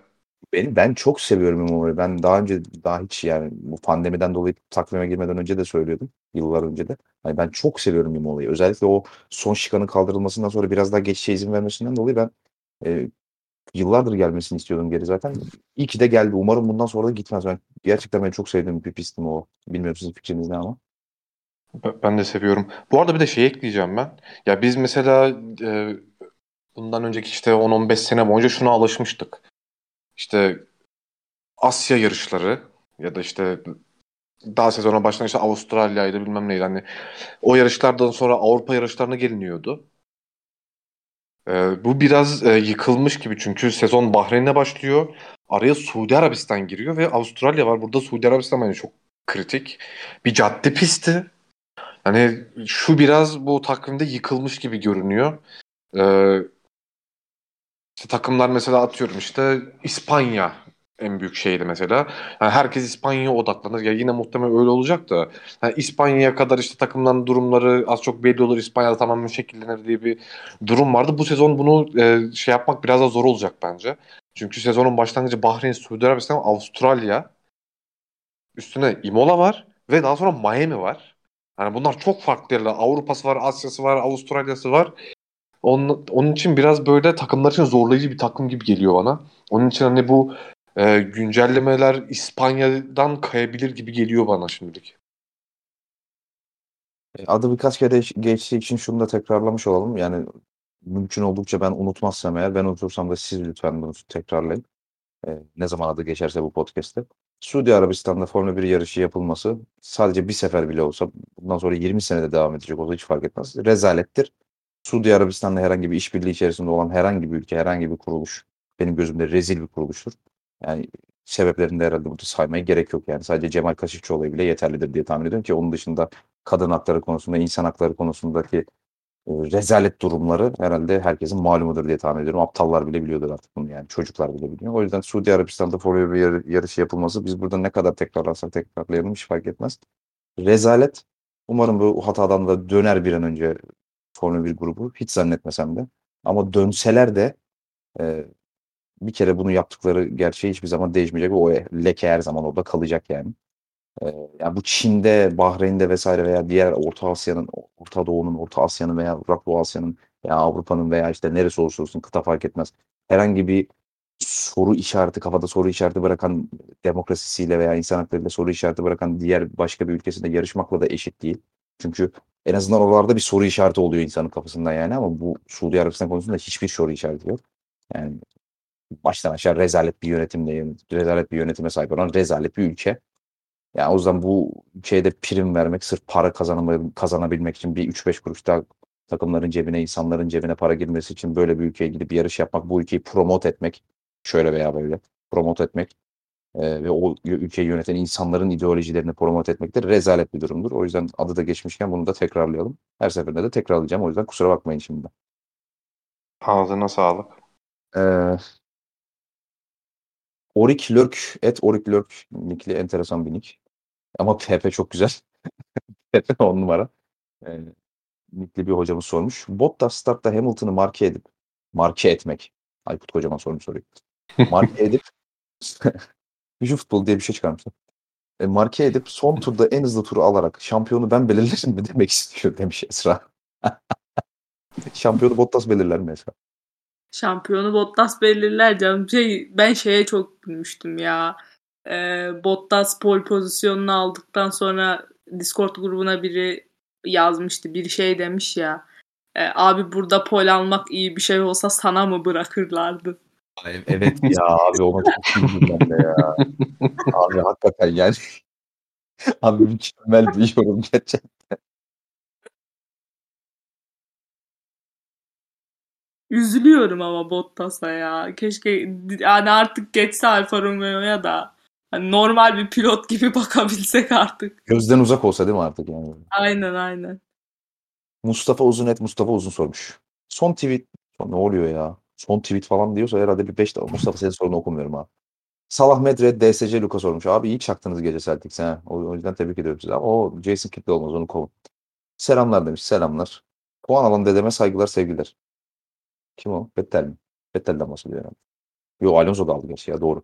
İki dede de puan aldı o yüzden hepsini tebrik ediyoruz. Bir tanesi hariç. Şu an F1'de bir draft yapılsa ilk 5 sıradan kimi seçerdiniz? Aa çok güzel soru. Potansiyel performans karışık demiş. Yani sadece potansiyelini değil güncel performansını da değerlendiriyorsunuz. İyi de iyi yayınlar demiş. İyi yayınlar. Güzel soru bu. O zaman sırayla başlayalım. Birinci sıranız kim olurdu Koray? Alonso. Ya bu kadar şovmenlik de ömrü hayatımda gördüm. Hayır kendi alamadı ya onun için. Durdu. Güncellerden mi seçiyoruz sorunun başını tam şey yapamadım. Hayır, bir şey söyleyeceğim. Bu ben alamadım sen alamadın diye bir şey yok. Herkes birbirinden bağımsız bir ilk 5 draft yapacak. Bu kadar yani. Şey- Tamam Yoksa- güncel sürücülerden mi yapacağız? Evet hayatım şu an pistteki şeydeki Tamam. e. Ko- Esra senin birinci sıranda kim olurdu? Ben Leclerc'i aldırdım. Ya of. Abi gerçekten çok sıkıcısınız. Ben e, Raikkonen'i alırdım. E, ikinci sırada kim oldu Koray? Ya hayır şu şey alırdım bu arada. E, kim alırdım? Gezdiği al Gezdi. Hamilton'ı alırdın. Kimi alacaksın? Bu ara çok seviyorsun Gezdiği Gezdiği al. Lando Norris alırdım. Koray ikinci sırada kim olurdu? Gezdi. Esra. Hmm, Ben ikinci sıradan Hamilton'ı alırdım. Ben Hamilton'cı oldum bu sezon. Sen Hamilton'cı olmadın. Sen Verstappen Leclerc'ten önce şampiyonluk kazanacak diye kuduruyorsun. Evet. Ee, de evet diyor ya. Ben Sunoda'yı alırdım ikinci sırada. Koray üçüncü kim olurdu? Mazepin. Ya trolleme kardeşim adam gibi cevap ver. Potansiyel Sen ne yapıyorsun? İki saattir. Sen ne ben, ben Sunoda'da potansiyel görüyorum. Potansiyel. Ben de Mazepin'de görüyorum. Mazepin bu sezon MIP'sidir. Abi adam dü- dü- düzgün bir soru sormuş. Diyette tabi davet ediyorum seni. Bu, bu Verstappen. davet da zorunludur Koray. Tamam Verstappen.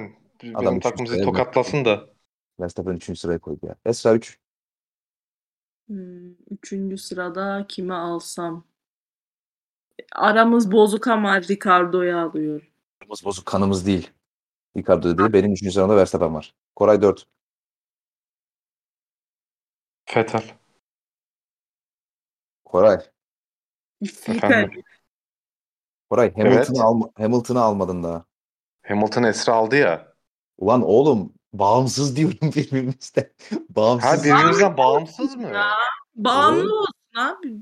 Yani Ben öyle, bağımlı diye takılıyorum sabahtan beri. öyle tadı çıkmıyor. Bağımsız olsun ya. O zaman en Zaten baştan bağımsız başlıyorum. oldu şu ana kadar. O Ben zaman çünkü ona göre seçtim hep. bir dakika dur, dur. Ben şimdi gıcık, et, gıcık oldum size. Bir dakika dur şimdi. Ee, Kura çekme. Ne? Kura kazanan sayısı 1. Adaylar Koray, Sinan, Esra. Çek. Tamam Ko- Koray'da Koray çıktı. Koray birinci sıra senin. Alonso. Tamam. Ee, bir daha çekiyorum. Esra, Sinan ikinci sırayı kazanmak için. Esra çıktı. Hay aman. Tövbe. Esra ikinci sıra senin. Kim? İkinci sırada sen alıyorsun. Leclerc'i aldım ben. Lök lök. Ee, ben Verstappen aldım. Koray tekrar sende. Hamilton. Esra.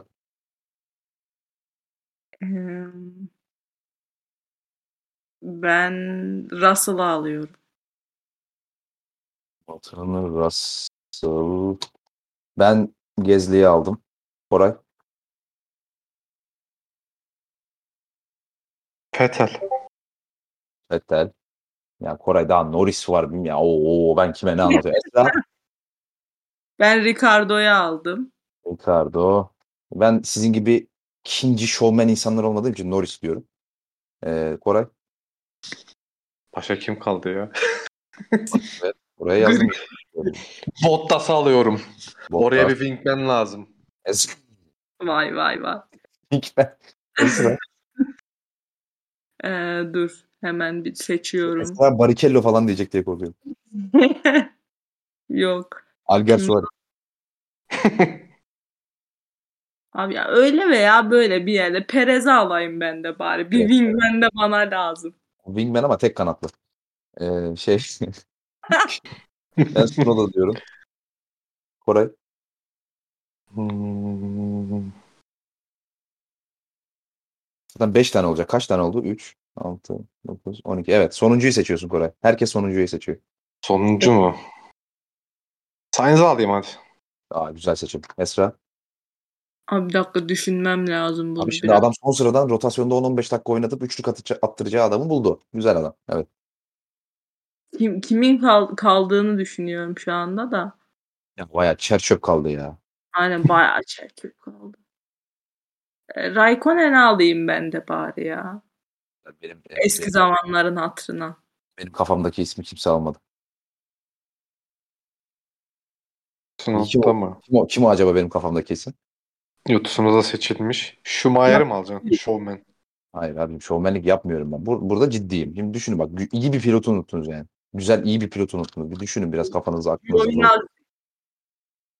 Kimse Alonso, Verstappen, Leclerc, Hamilton, Russell. Yarış galibi bir pilotu unuttunuz. Yarış galibi. Aa o kon varmış harbi.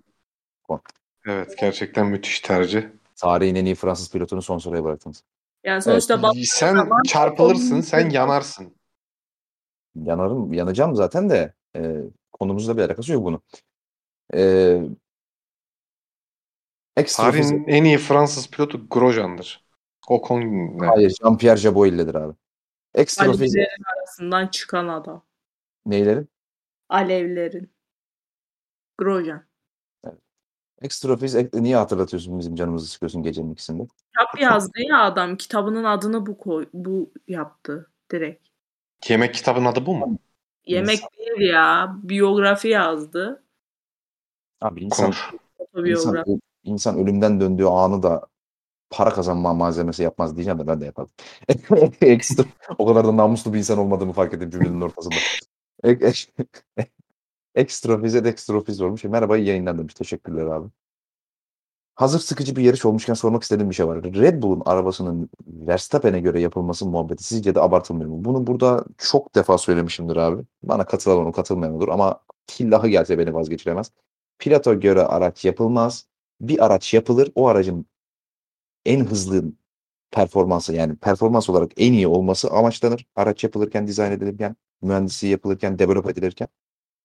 Sonra da o araç yapıldıktan sonra o aracın dizaynından yola e, çıka gelen bazı e, karakteristik özellikleri olur. Önden kayma gibi, arkadan kayma gibi, lastikleri hızlı ısıtma gibi, yavaş ısıtma gibi, uzun süre kullanma gibi, kısa süre kullanma gibi vesaire vesaire vesaire vesaire. Ve bu da bazı pilota uyar, bazı pilota uymaz. O yüzden pilota göre araç, yapmak gibi bir şey yoktur. Bu tamamen safsatadır abi. Bana katılmayan var mı? Yok. Yok. Götünüz yiyorsa katılmayın. Ee, her takım arkadaşına fark atıyor. Sizce bu durumu arabanın Verstappen'e göre yapılması ne kadar etkiliyor olabilir? İşte etkilemiyor abi. Etkilemiyor. O Verstappen. tamam baskıyla alakalı ya. Baskılı ve iyi pilot. Yani adam. İyi pilot abi. Abi adam bu işte bak daha startını yeni konuştuk. Adamın nasıl içeri daldığını görmediniz mi abi? Adamda şimdi taşak da var yani. Bir şey de diyemiyorum o yüzden yani. Saygı duyuyorum. Ha bu taşak bazen kendisine de kötü e, kötü olarak da dönüyor. Onu da kabul ediyorum. Her zaman iyi bir şey değil çünkü. E, ama iyi pilot yani. Yapacak bir şey yok. Deniz Verstappen'le ilgili ben şunu söyleyeyim. tabii ki. Ya biz hep burada bahsediyoruz ya mesela işte bu, bugünkü içeri dalışından vesaire bahsettik. Ya muhtemelen bu e, özelliği işte çok gözü kara davranması ve çok cesur hareketleri muhtemelen birkaç yıla körülecek Verstappen'in. Umarım böyle gelişmez yani Verstappen kariyeri. Mesela Hamilton'da bu oldu. Körül, körelmediğini gördüğümüz pilot var mı F1 tarihinde? Ya, ya Verstappen mesela bu son dönem ben son dönem pilotlardan bahsediyorum. Son dönem pilotlarda bunu çok görüyoruz. Hani başladığı gibi devam etmiyor ve çok fazla hani kendi pilotajından çok şey değiştiriyor pilotlar. Yani bu da çok genelde iyi olmuyor bence. Ya Daha bunun safe- en büyük daha örneği mesela Hamilton'dır yani iyi olan. Bence tarihteki en büyük örneği. Ee, daha safe bir e, tarzda yarışmaya başladıklarını söylüyorsun. %100 katılıyorum. Gerçekten bunun istisnası, istisnası da aklıma gelmiyor. Senna dışında. Gerçekten başka bir istisna aklıma gelmiyor yani. Hani yüksek kalite pilotları söylüyorum. Hani kamikazeleri bir kenara bırakıyorum. Nakajimaları falan. Ee, hani yüksek seviye pilotlarda şampiyonluk kazanabilecek veya kazanmaya yakın kalitede pilotlarda e, yaşlandıkça manyaklığı azalmayan gerçekten aklıma sadece Senna geliyor. Hakikaten başka gelmiyor. yani. Umarım Verstappen de onlardan bir tanesi olur. Ben, çünkü böyle pilotları izlemek her zaman daha zevkli. Aynen. Ee, Deniz e, ne işareti bu? Kare ASY 422 sormuş. takvimin uzamasıyla motor cezalarının artması ne kadar sürdürülebilir demiş. Abi ben de bu konuyu geçen düşündüm. Ben net bir şekilde dörde çıkarılması gerektiğini düşünüyorum. Siz ne düşünüyorsunuz bu konuda? Katılıyor musunuz bana? Ya bu bence gelecek seneki duruma göre değiştirilebilir bir şey ya. Çünkü bu sene o e, yeni motor değişikliklerinde değişikliklerinde işte motor ağırlıkları arttırıldı, arttırıldı daha dayanıklı e, parçalar kullanabilecek artık takımlar. Hani bu belki biraz bir çözüm olabilir ama bir, bunun için bir gelecek seni görmek lazım. Ha, önden mesela dördün, dördü getirip e, önden dördü getirip maliyetleri azaltmak hedef olduğu için hemen bir dörde getirmek bence çok doğru değil. Amaç maliyetleri düşürmek olduğu için. Esra sence 4 olmalı mı? Bence 4 olmalı. Bu sezon bile yeter 4'e çıkarmak için. Şu an mesela e, mesela Hamilton ceza almadı. İşte çoğu pilot dördüncü dördüncüye geçtiler ama hani 5'i 5'e geçip ceza almayı tekrardan göze alırlar mı diye konuşuyoruz kaç haftadır. E, çünkü yani bir sıkıntı çıkaracağını düşünüyoruz motorların. Bence bu sezon bile yeterli. Önümüzdeki sezonun beklenmesine gerek yok dörde çıkarılması için. Bu arada bence böyle bir limitin olması sezona e, ayrı bir tat, tat kattı ya bence. Çünkü yani, olması strateji bence olarak 3 değil de 4 olması lazım bence ya. 3 çok az bence abi. İşte onun için ben hani direkt ezbere değil gelecek seneye göre davranılması gerektiğini düşünüyorum. Ama mesela bu sezonki e, 3 sınır vesaire bence çok iyi oldu. Hatta e, takımların yeni bir strateji yapmasına neden oldu. İşte mesela Mercedes işte Türkiye'de sadece içten yanmalı motor değiştirdi Hamilton'da mesela. İşte ne bileyim ondan önce e, Verstappen'de Red Bull komple motor değiştirdi. Ne bileyim bu, bunların da ayrı bir e, planı programı yapıldığı için ben işe renk kattığını düşünüyorum bu arada. Sen öyle düşünüyorsan öyledir bebeğim. Ee, uçurumdan düşen Eb İbo et lastik sormuş abi. Her seferinde bunu biliyoruz. Uykumdan uyanıp soruya geldim demiş. Teşekkür ederiz. Geride bu kadar az yarış kalmışken Mercedes'in Hamilton'ın motorunu değiştirmeme gibi bir risk alır mı demiş. Mercedes Hamilton'ın motorunu değiştirmeme gibi bir risk alır mı demiş. Ee, Esra. Yani çok biraz fazla geriye düştüler puan şeyinde e, tablosunda. Ya bunu hala kestiremiyorum. Ama değiştirmeleri gerekiyor bir noktada. Çünkü hani tamam şey değiştirdiler, IC'yi değiştirdiler ama e, diğer parçalar hala eski. Yani performans kaybı olmayacak diye düşündük falan demişlerdi İstanbul'da. Ama İstanbul'un üstüne de kaç yarış geçti. Bir noktada değiştirecekler. Acaba Brezilya'da alırlar mı o riski? Almaları gerekiyor bence. Değiştirmeleri gerekiyor.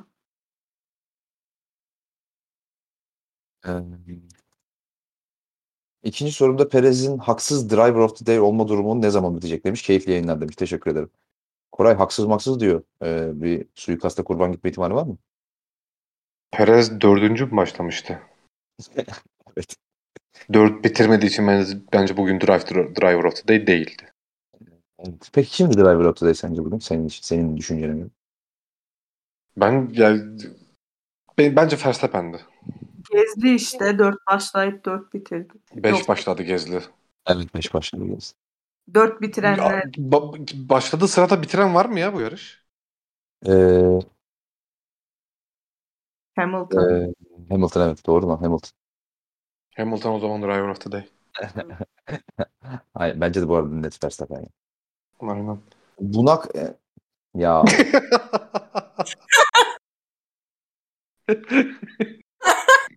okumadan söylemeden önce bir iki saniye oku değil mi? Yine keyifli muhabbetler dilerim diye başladım soruya. Her, her seferinde düşüyorsun buna ya. Evet I don't know why don't Valla kasıtlı yaptığımı düşünüyor olabilirsiniz. Gerçekten kasıtlı yapmıyorum. okumadan yani kendi, içimden bir okusam okumayacağım. İçimden okumadan söylüyorum direkt. I don't know why don't Öncelikle keyifli muhabbetler dilerim. Emeklilikte yaşa, tak yaşa takılanlar Emeklilikte yaşa takılanlar üçlüsü. Bu üçlü güzel. Evet abi bunu kullanıyoruz ya. Gerçi düşünsene abi Alonso Vettel Raikkonen şeyde meclisin önünde EYT pankartıyla protestoya gitmişler. Önlerinde iyi Parti milletvekilleri var bir tane. abi güzel, güzel gitmiş. puan almış olmasını nasıl yorumluyorsunuz demiş. Abi e, Raikkonen de mi puan aldı lan? Ben bir şey mi kaçırdım? Oldu Yo. mu? Aa almış ya lan. Oğlum bunlar 7-8-9 bitirmiş. Oo Oo. be. Bak. Ve Raikkonen 8 bitirmiş. Bu daha şaşırtıcı. Oha. Vay dedem vay. Lan emeklilikte yaşa takılanlara bak. Ger herhalde emeklilik geliyor gerçekten demek ki. Yaşa, yaş meselesi çözülüyor demek ki. Bir de Sunoda'nın ha nasıl yorumluyorsunuz demiş. Vallahi yorumlayacak bir şey yok abi. Büyük pilotlar ya. Ne diyelim. Öyle değil mi arkadaşlar? Evet. Emeklilikte yaşa takılan. abi çok iyiymiş ya. Bir de Sunoda'nın fazla mı üstüne gidildi acaba dünkü seansta demiş. Onu zaten Koraycığım çok güzel bir şekilde özetledi. Helmut Marko'ya orospu çocuğu dedi. Tabii cinsiyetçi tabirlerinden dolayı kendisini kınıyoruz ama yani yapacak bir şey yok. Son olarak Brezilya tahminlerimizi alabilir miyiz demiş. Evet oraya da gelelim. Nasıl olsa bu son sorumuzdu. Brezilya ya pardon özür dilerim. Gerçi Mustafa Uzun'un 82 tane sorusu arasından bir tane rastgele seçip onu da okuyacağım. Sondan bir önceki sorumuz ama olsun. Brezilya tahminlerinizi e, podcast'in sonunda alacağız abi. Oraya geleceğim. Şimdi Mustafa 3 tane tweet atmışsın. İçerisinde 82 tane soru var. Hiç kusura bakma aralarından bir tane rastgele seçip seçeceğim. Ama üçünü de üçümüze ayrı ayrı sormuş ya. Bana ne? Cevaplamak istemiyorum. Ben seçeyim mi? Hadi hadi he- hadi hepsini sorayım ya hadi ama hızlıca soracağım hızlıca yok. Esra e- önce sana. Yeni arabanla ceza yedin mi hiç? Yok yemedim. İlginç bir avukatlık anın var mı? Kısa anlat. 15 saniyen var. 14, Vallahi yok. 12. Yok yok. Hayır. Son olarak da mükemmel olduğunu düşündüğüm sesinden kendi belirlediği hayır şarkı söylemek yok abi. Ee, podcast'in güzide moderatör kişisine selamımı iletiyorum. Hayret beni övmüş enteresan. Kendisine sezona dallama Simmons'sız 8-2 başlayan filmin durumunu sormak istiyorum. Nedir hocam sınırız? Abi Simmons olmayınca e, bol movement'ta e, yani yarı sahada hücuma başladığın zaman dunker spot'a yerleşip 20 saniye boyunca hiç hareket etmeyen bir tane orospu çocuğu olmuyor sah- sahada. Böylece 4'e 5 hücum yapmamış oluyorsun. 5'e 5 hücum yapmış oluyorsun. Ben ayrıca Harris'in de son maçlarda olmamasını avantaj olarak görüyorum. Çünkü o at kafası da bizim hücumumuzu çok yavaşlatıyor. Pas hareket pas şeyini. E, pas yollarını çok yavaşlatıyor. E, çünkü sadece mid range atabiliyor. 3 3 katmıyor yeterince. O yüzden bence Embiid'in etrafında şütörleri doldurduğun zaman topu da Maxi'ye verdiğin zaman top yönlendirici olarak bence mükemmel bir takım oynuyoruz. O yüzden iyi başladık sezona. E, illa İtalyan'ı alamazsın. E, ikinci soru tweetim devamsızlık hakkını kullanmayan takdirlik bir örnek öğrenci Koray Şahin'e. Ne demek bu Koray? Hiç podcast kaçırmadığım için diyor herhalde. Ben de kaçırmıyorum. Hocam bu Fener'in hali ne olacak? 15 saniye var Koray. Fener'in hali ne olacak? 15 saniye sadece buna yeter mi? Koray 10 saniyen kaldı çabuk. Fener'im, Fener'imizin hali şu, şu olacak. 5. Her sene cart curt hoca değiştirmeyecek. Bir plan, bir sistem oturacak. Bize Yıllarca. biraz, bize biraz daha FM öğren, över misin demiş. Sen ne kadar terbiyesiz bir insansın ya. Ama ben 15 saniye dedim. tamam geç verdim. Meclis konuşmasına döndü bu farkında mısın? Koray Sayın e, O benden çok konuştu. Bayburt, Bayburt Milletvekilimiz Sayın Koray Şahin. Buyurun Şahin. Hocam Fenerbahçe'miz şöyle. Öyle zırt hoca kovmayacak. Bir sistem, bir kültür getirecek bir hoca lazım. Çünkü Fenerbahçe kültürünü kaybetti. Bunu getirmek için de bence Vitor'dan daha iyisini bulamayız. Bu kadar. Kalacak. Yani şu cümlede cümlelerdeki Fener kelimesini çıkartıp boş bıraksan da dünyanın her takımı için geçerli ama neyse. Biz bunu yapmıyoruz işte biz. Geçen hafta az FM övdü. Bize biraz daha FM över mi diyeceğiz? Hadi bir 15 saniyede FM öv. Ya FM şöyle öveyim ben. 79.9 saat oynamışım şu ana kadar. Yeterli bence. Gayet güzel bir 15 saniye. İşte bak işte bak efektif kullanım budur abi. Bu kadar. Kısa Fener'de öv. o olmuyor işte. Ne olmuyor? Fener'de o olmuyor. Ne Fener'de olmuyor? kısa diye bir şey yok. Yo çok basit. Vitor Pereira'yı kov. Bu arada Vitor Pereira kovuldu biz podcast geçen haberiniz olsun. Ne Ee, diyorsun ya? Bence kovulmasaydı keşke. Ben içeriden info aldım. Daha bas, basına yansımadı da. Kendisi, senin de senden de Cranberry Zombie istemiş. Sana bir ayrıcalık yapacağım abi zombiyi sevdiğim için. Bize bir nakaratını okur musun? Onun zaman şöyle okuyacağım. İniyahe Yahe Zombie. Hayatımda Teşekkür duyduğum en iyi Dolores e, taklitlerinden bir tanesi de bu araya. Bayağı sen nickini Korayes yapabilirsin yani. yani güzel. Gal gerçekten güzel. O şeyleri bu. He he he var ya onları da güzel yaptı. Yani. Benim Serhan taklidinden sonra gördüğüm en iyi iki, iki, iki Ee, sor- sorularımızı bitirdik. Teşekkür ediyoruz tüm soru soranlara. Özellikle yeni soru soranlar da ara- vardı aramızda. Onlara da teşekkür ediyoruz. Podcast'imiz yeni dinleyiciler kazanıyor diye görüyoruz.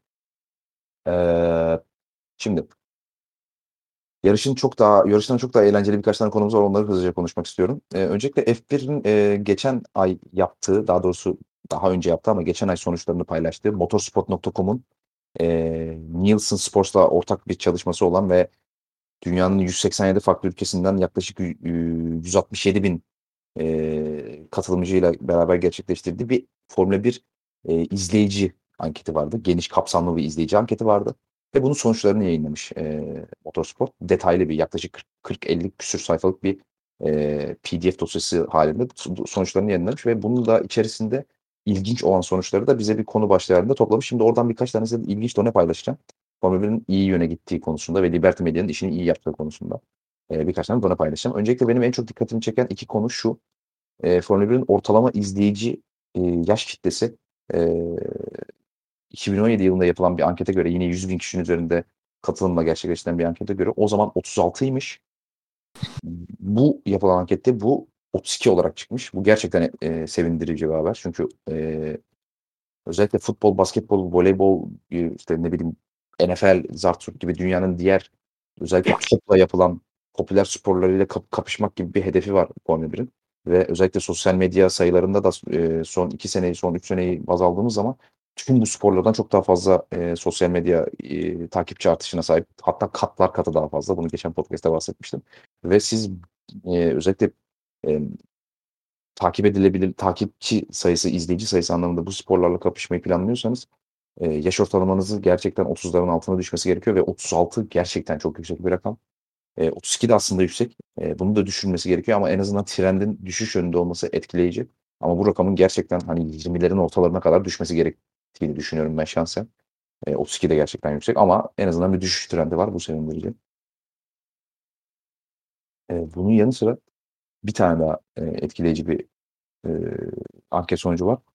Eee, 2017 yılına göre o orada da yine 2017 yılında da yak yaklaşık 100.000 kişiyle yapılan anketten çıkan sonuçlara göre, eee, bu ankette yaklaşık aradan geçen 4 sene içerisinde, eee, Formula 1 izleyicilerinin, eee, kadınlara kadın izleyici oranı yani, eee, kadın izleyicilerin erkeklere göre olan oranı tam 2 katına çıkmış.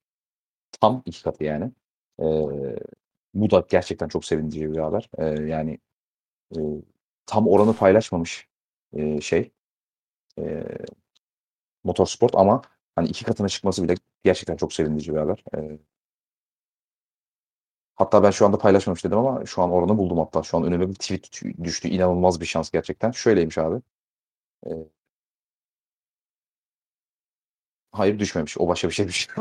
Evet, şu anda kendi kendime fail oldum. O başka bir şeymiş. Çok özür diliyorum. Eee, ama 2 katına çıkmış olması sevindirici. Eee Bu konuda tabii, eee, yani motorsporla motorsport.com kendi paylaştığı haber başlığında, işte, bunun Drive to Survive'ın çok ciddi bir etkisi olduğunu, bunun yanı sıra, işte, F1'in so özellikle sosyal medya etkileşimlerini çok ciddi bir şekilde arttırmasının büyük bir etkisi olduğunu, eee, yarışları sadece yarış olmaktan çıkartıp, eee, bir event hâline getirmeye çalışmasının da etkisi olduğu ve en çok bu 3 ana başlığın çok ciddi etkisi olduğunu, eee, düşünüyor Motorsport ve açık söylemek gerekirse ben de bunlara %100 katılıyorum. Bence de en büyük 3 etken bunlar. Tekrarlıyorum. Drive to Survive, eee, F1'in özellikle sosyal medya alanında dijitalleşmesi ve sosyal medyayı çok daha etkin bir şekilde kullanması ve, eee, Formula 1 yarış hafta sonlarını sadece yarış olmaktan çıkartıp bir event hâline getirmesi ve, eee, insanları sadece yarış saati yaklaştığında oraya gelmeye değil, yarış öncesinde, sonrasında, antrenman seansları boyunca, sıralama seansları öncesinde, sonrası sonrasında da çeşitli etkinliklerle or orayı bir adeta sanki 3 günlük bir konser alanına, bir festival alanına çevirmeye çalışması ve bu konuda da gerçekten benim duyduğum ve gördüğüm kadarıyla da nispeten başarılı olması. Bence de bu 3 etken çok değerli ve ben, eee, Liberty Media'ya burada biz zaman zaman eleştiriler de getiriyoruz.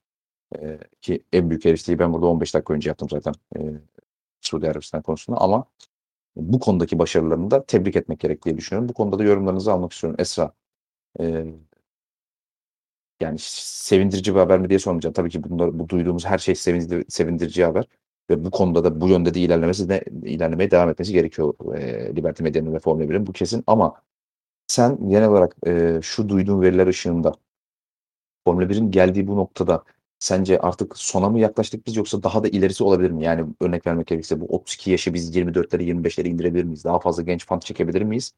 daha fazla kadın izleyici çekebilir miyiz? Kadın takipçi çekebilir miyiz? Ve e, bu yaptıkları e, mevcut atılımlar dışında, az önce saydığım atılımlar dışında sence e, Liberty Medya'nın e, yapmasını gereken, yapmasını yapmaları gerektiğini düşündüğün başka bir atılım veya atılımlar var mı?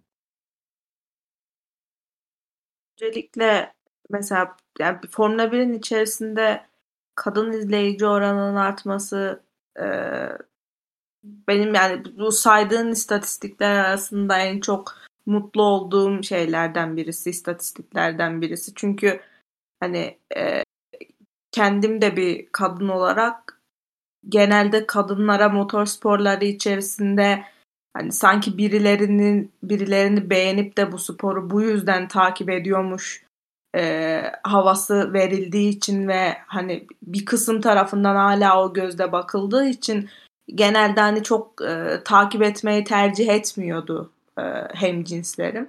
Yani bu en azından kırılmaya başlamış. Ben onu görebiliyorum. Mesela bunun bir tık ilerisi nedir? Artık bir kadın e, Formula 1 sürücüsünün e, grid'e girmesi e, bunun da yani bu yüzdeyi daha da arttırabileceğimiz e, bir, bir diğer adım e, bu olabilir ancak.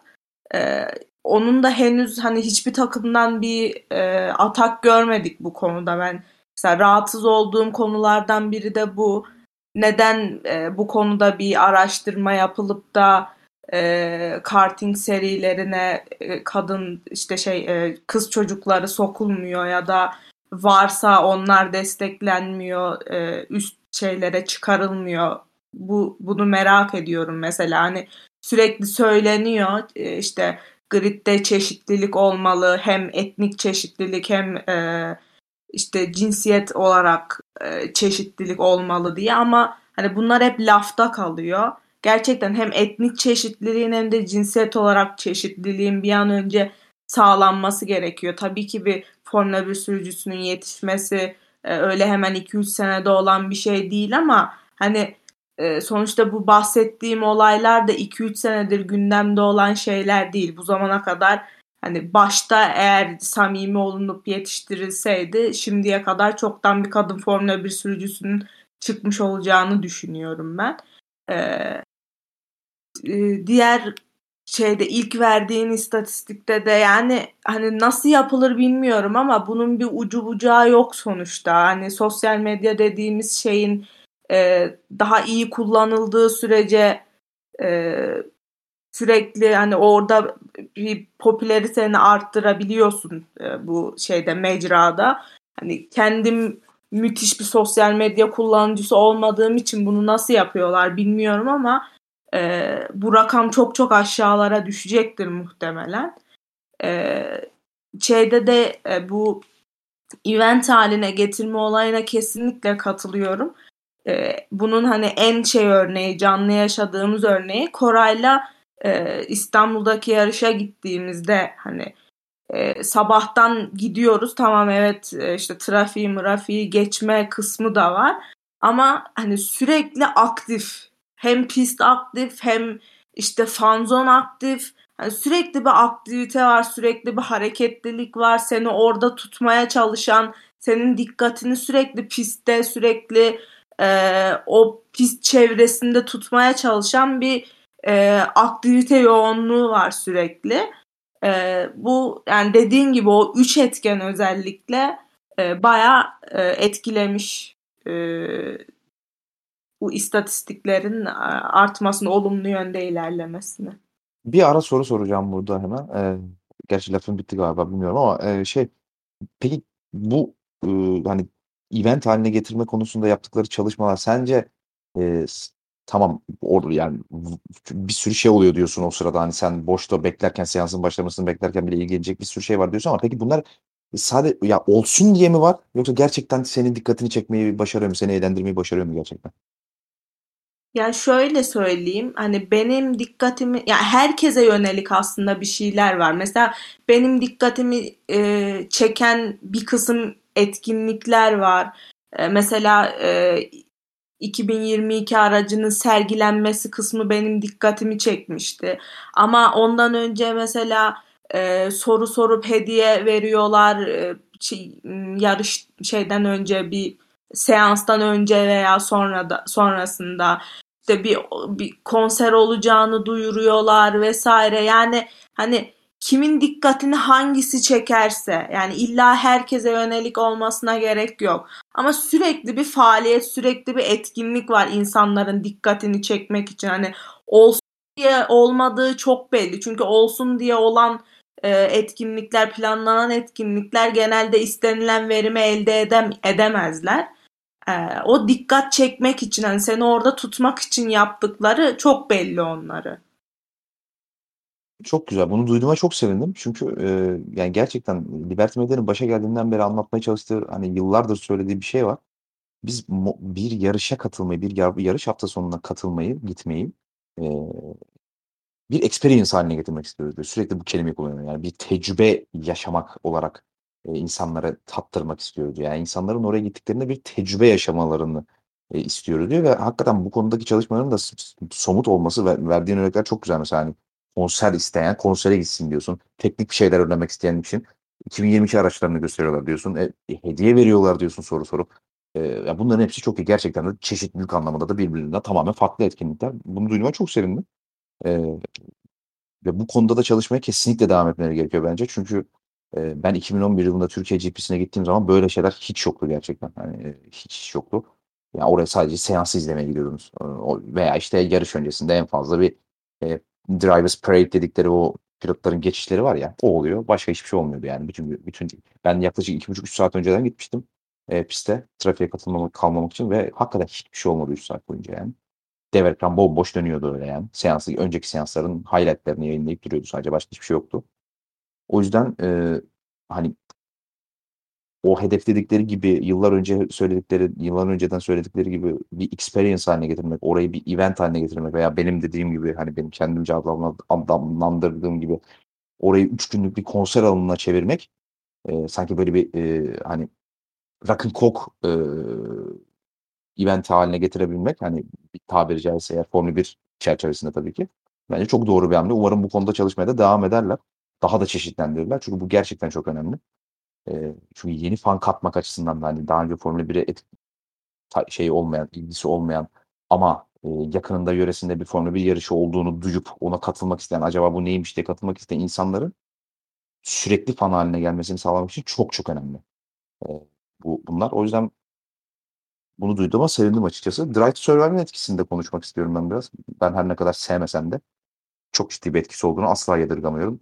Yani çünkü özellikle Türkiye'deki e, yarış hafta sonunda bu son bu 2020'de olan yarış hafta sonunda yani geçen olan yarışta o kadar alakasız insanların o kadar alakasız ama yani hani böyle ne kadar alakasız olduğunu da kelimelerle bile anlatamam. İnsanların Instagram'da olsun, Twitter'da olsun e, işte post attıklarını, story attıklarını, tweet attıklarını gördüm ki Formula 1 ile ilgili gerçekten ağzım açık kaldı birkaç tanesine.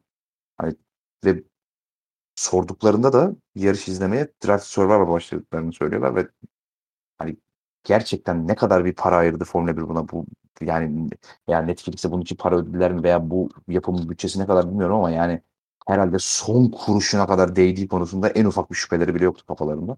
Burada da Kore'ye yönetmek istiyorum soruyu. Koray yani Drive to Survive kadar e, başarılı bir projesi var mıdır acaba Formula 1'in? Belki tarihinde hani son yıllarda diyecektim ama belki tarihinde yoktur herhalde. Bir PR çalışması anlamında bahsediyorum. Yani e, Formula 1'in tarihindeki hatta genel olarak sporlar tarihindeki en başarılı PR çalışmalarından biri olduğunu söyleyebilir miyiz Drive Survivor? Ya bence söyleyebiliriz. Ya bunun en büyük artılarından biri yani mesela işte biraz önce siz bahsettiniz işte fanzone etkinlikleri vesaire. Ya bu etkinlikler mesela belli bir kısmı e, ilgilendiren işte bazıları konser, bazıları daha teknik alan işte biraz daha ayrışabilen durumlar. Ama Drive to Survive böyle değil. Drive to Survive herkese hitap edebilecek durumda. Ben şöyle bir örnek vereceğim kendi yakın çevremden. Yani benim işte e, Twitter'dan yazdıklarımı takip eden ne bileyim işte Formula 1 izlediğimi vesaire bilen birkaç arkadaşım var Formula 1 ile hiç ilgisi olmayan. Bu e, arkadaşlarım Formula 1 izlemeye başladı. Drive to Survive'ı izledikten sonra. Hani bu iş bayağı adrenalin dolu. Hani aslında bayağı zevkli şeymiş. Hani bu tarz geri dönüşler aldım. Yani aslında hiçbir şekilde hani bunun herhangi bir şeyi yok. Yani, e, Formula 1'e ben çok net bunu zaten daha önce de söyledik hani çok net bir şekilde özellikle biraz daha genç kesim yani çok daha e, e, fan sayısını arttırmak için yararlı olduğunu düşünüyorum. Ben ve müthiş etki ettiğini düşünüyorum. Ya zaten bunu e, sürekli söyledik işte hani yeni seyirci çekmeye yönelik bir proje diye ve bunu evet hani biz Esra'yla yaptığımız podcast'te de işte eleştirmiştik işte hani bazı şeyler çok basit çok basit ama işte ya sana bana bas, basit ama e, daha Formula 1'i izle, izlemeye yeni başlamış ya da ilk kez karşısına çıkmış ya da insanlara öyle gelmiyor ve bu da doğal olarak ilgi çekici oluyor. Yani onun için bence Drive Survive biz beğenmesek gerçekten müthiş bir iş. Ya ben işte bu daha ilk sezonundan itibaren izleme, izlemediğimi söylediğimden beri hep aynı eleştiriyi alıyorum işte ya işte şey yapıyorsun. E, neyi beğenmiyorsun işte yani sırf işte bazı şeyleri abartıyorlar diye niye ya egoistlik yaptığımı söyleyenler falan. Ben her seferinde aynı şeyi söylüyorum. Abi Drive to Survive benim için çekilmiş bir e, şey değil. Bir proje değil. Benim için yapılmış bir proje değil o. Ben izleyeyim diye yapılmıyor. Yani böyle işte aracın neresinde ne var incine cincine kadar bilen, bu işin tekniğini bilen, bu işin tarihini bilen, 1978'deki yarışta hangi pilot önce yarış dışı kalmış, hangi pilot ilk üçe girmiş, hangisi kazanmış, hangisi yarış dışı kalmış, hangisinin motor patlamış. Bunları bilen bir manyak adamlar için değil o iş. Bu iş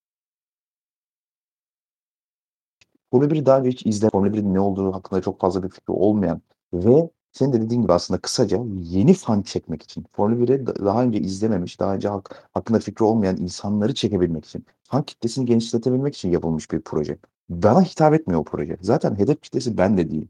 O yüzden benim Drive to Survive izlemem için herhangi bir sebep yok. Ama şu Motorsport'un artikelında da e, geçen çok kritik bir cümle var. Bence Drive to Survive'ın yaptığı en önemli şey o. En büyük başarısı. Bence konuyu da çok kısa bir şekilde özetliyor diye düşünüyorum. Abileri cümleyi söylüyorum. Drive to Survive pilotlara bir hatta yani istisnasız her pilota bir karakter kattı. Bu kadar abi. Sırf bunun için bile Drive Survive zaten e, çok başarılı bir proje. Bu karakter bu arada doğru olsun yanlış olsun hiç önemli değil. Bazı pilotların olmayan özelliklerinde olmuş gibi gösteriyorlar hatta. Farkındayım onun gayet. İzlemesen de farkındayım sahnelerden zaten.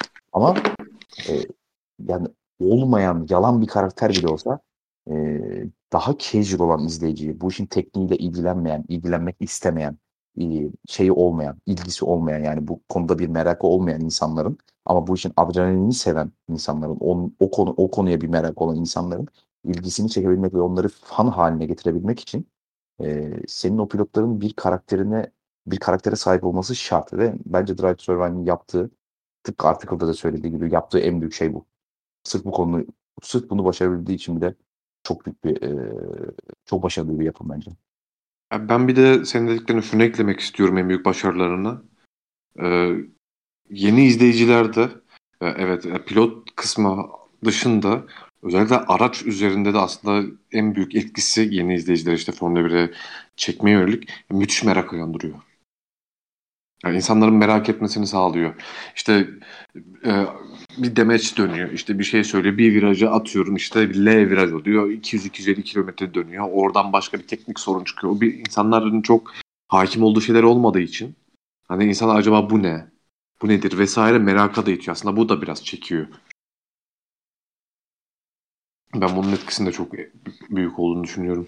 Evet. E, yeterince Liberty Media övdüğünüzü düşünüyorum. O yüzden sıradaki konumuza geçiyorum. Podcast'in süresi de yaklaşık 2 saate doğru varıyor. Nasıl başardıysak artık bilmiyorum yani. Bu arada e, Liberty Media'ya hazır girmişken e, Esra da biraz önce bir şey değindi.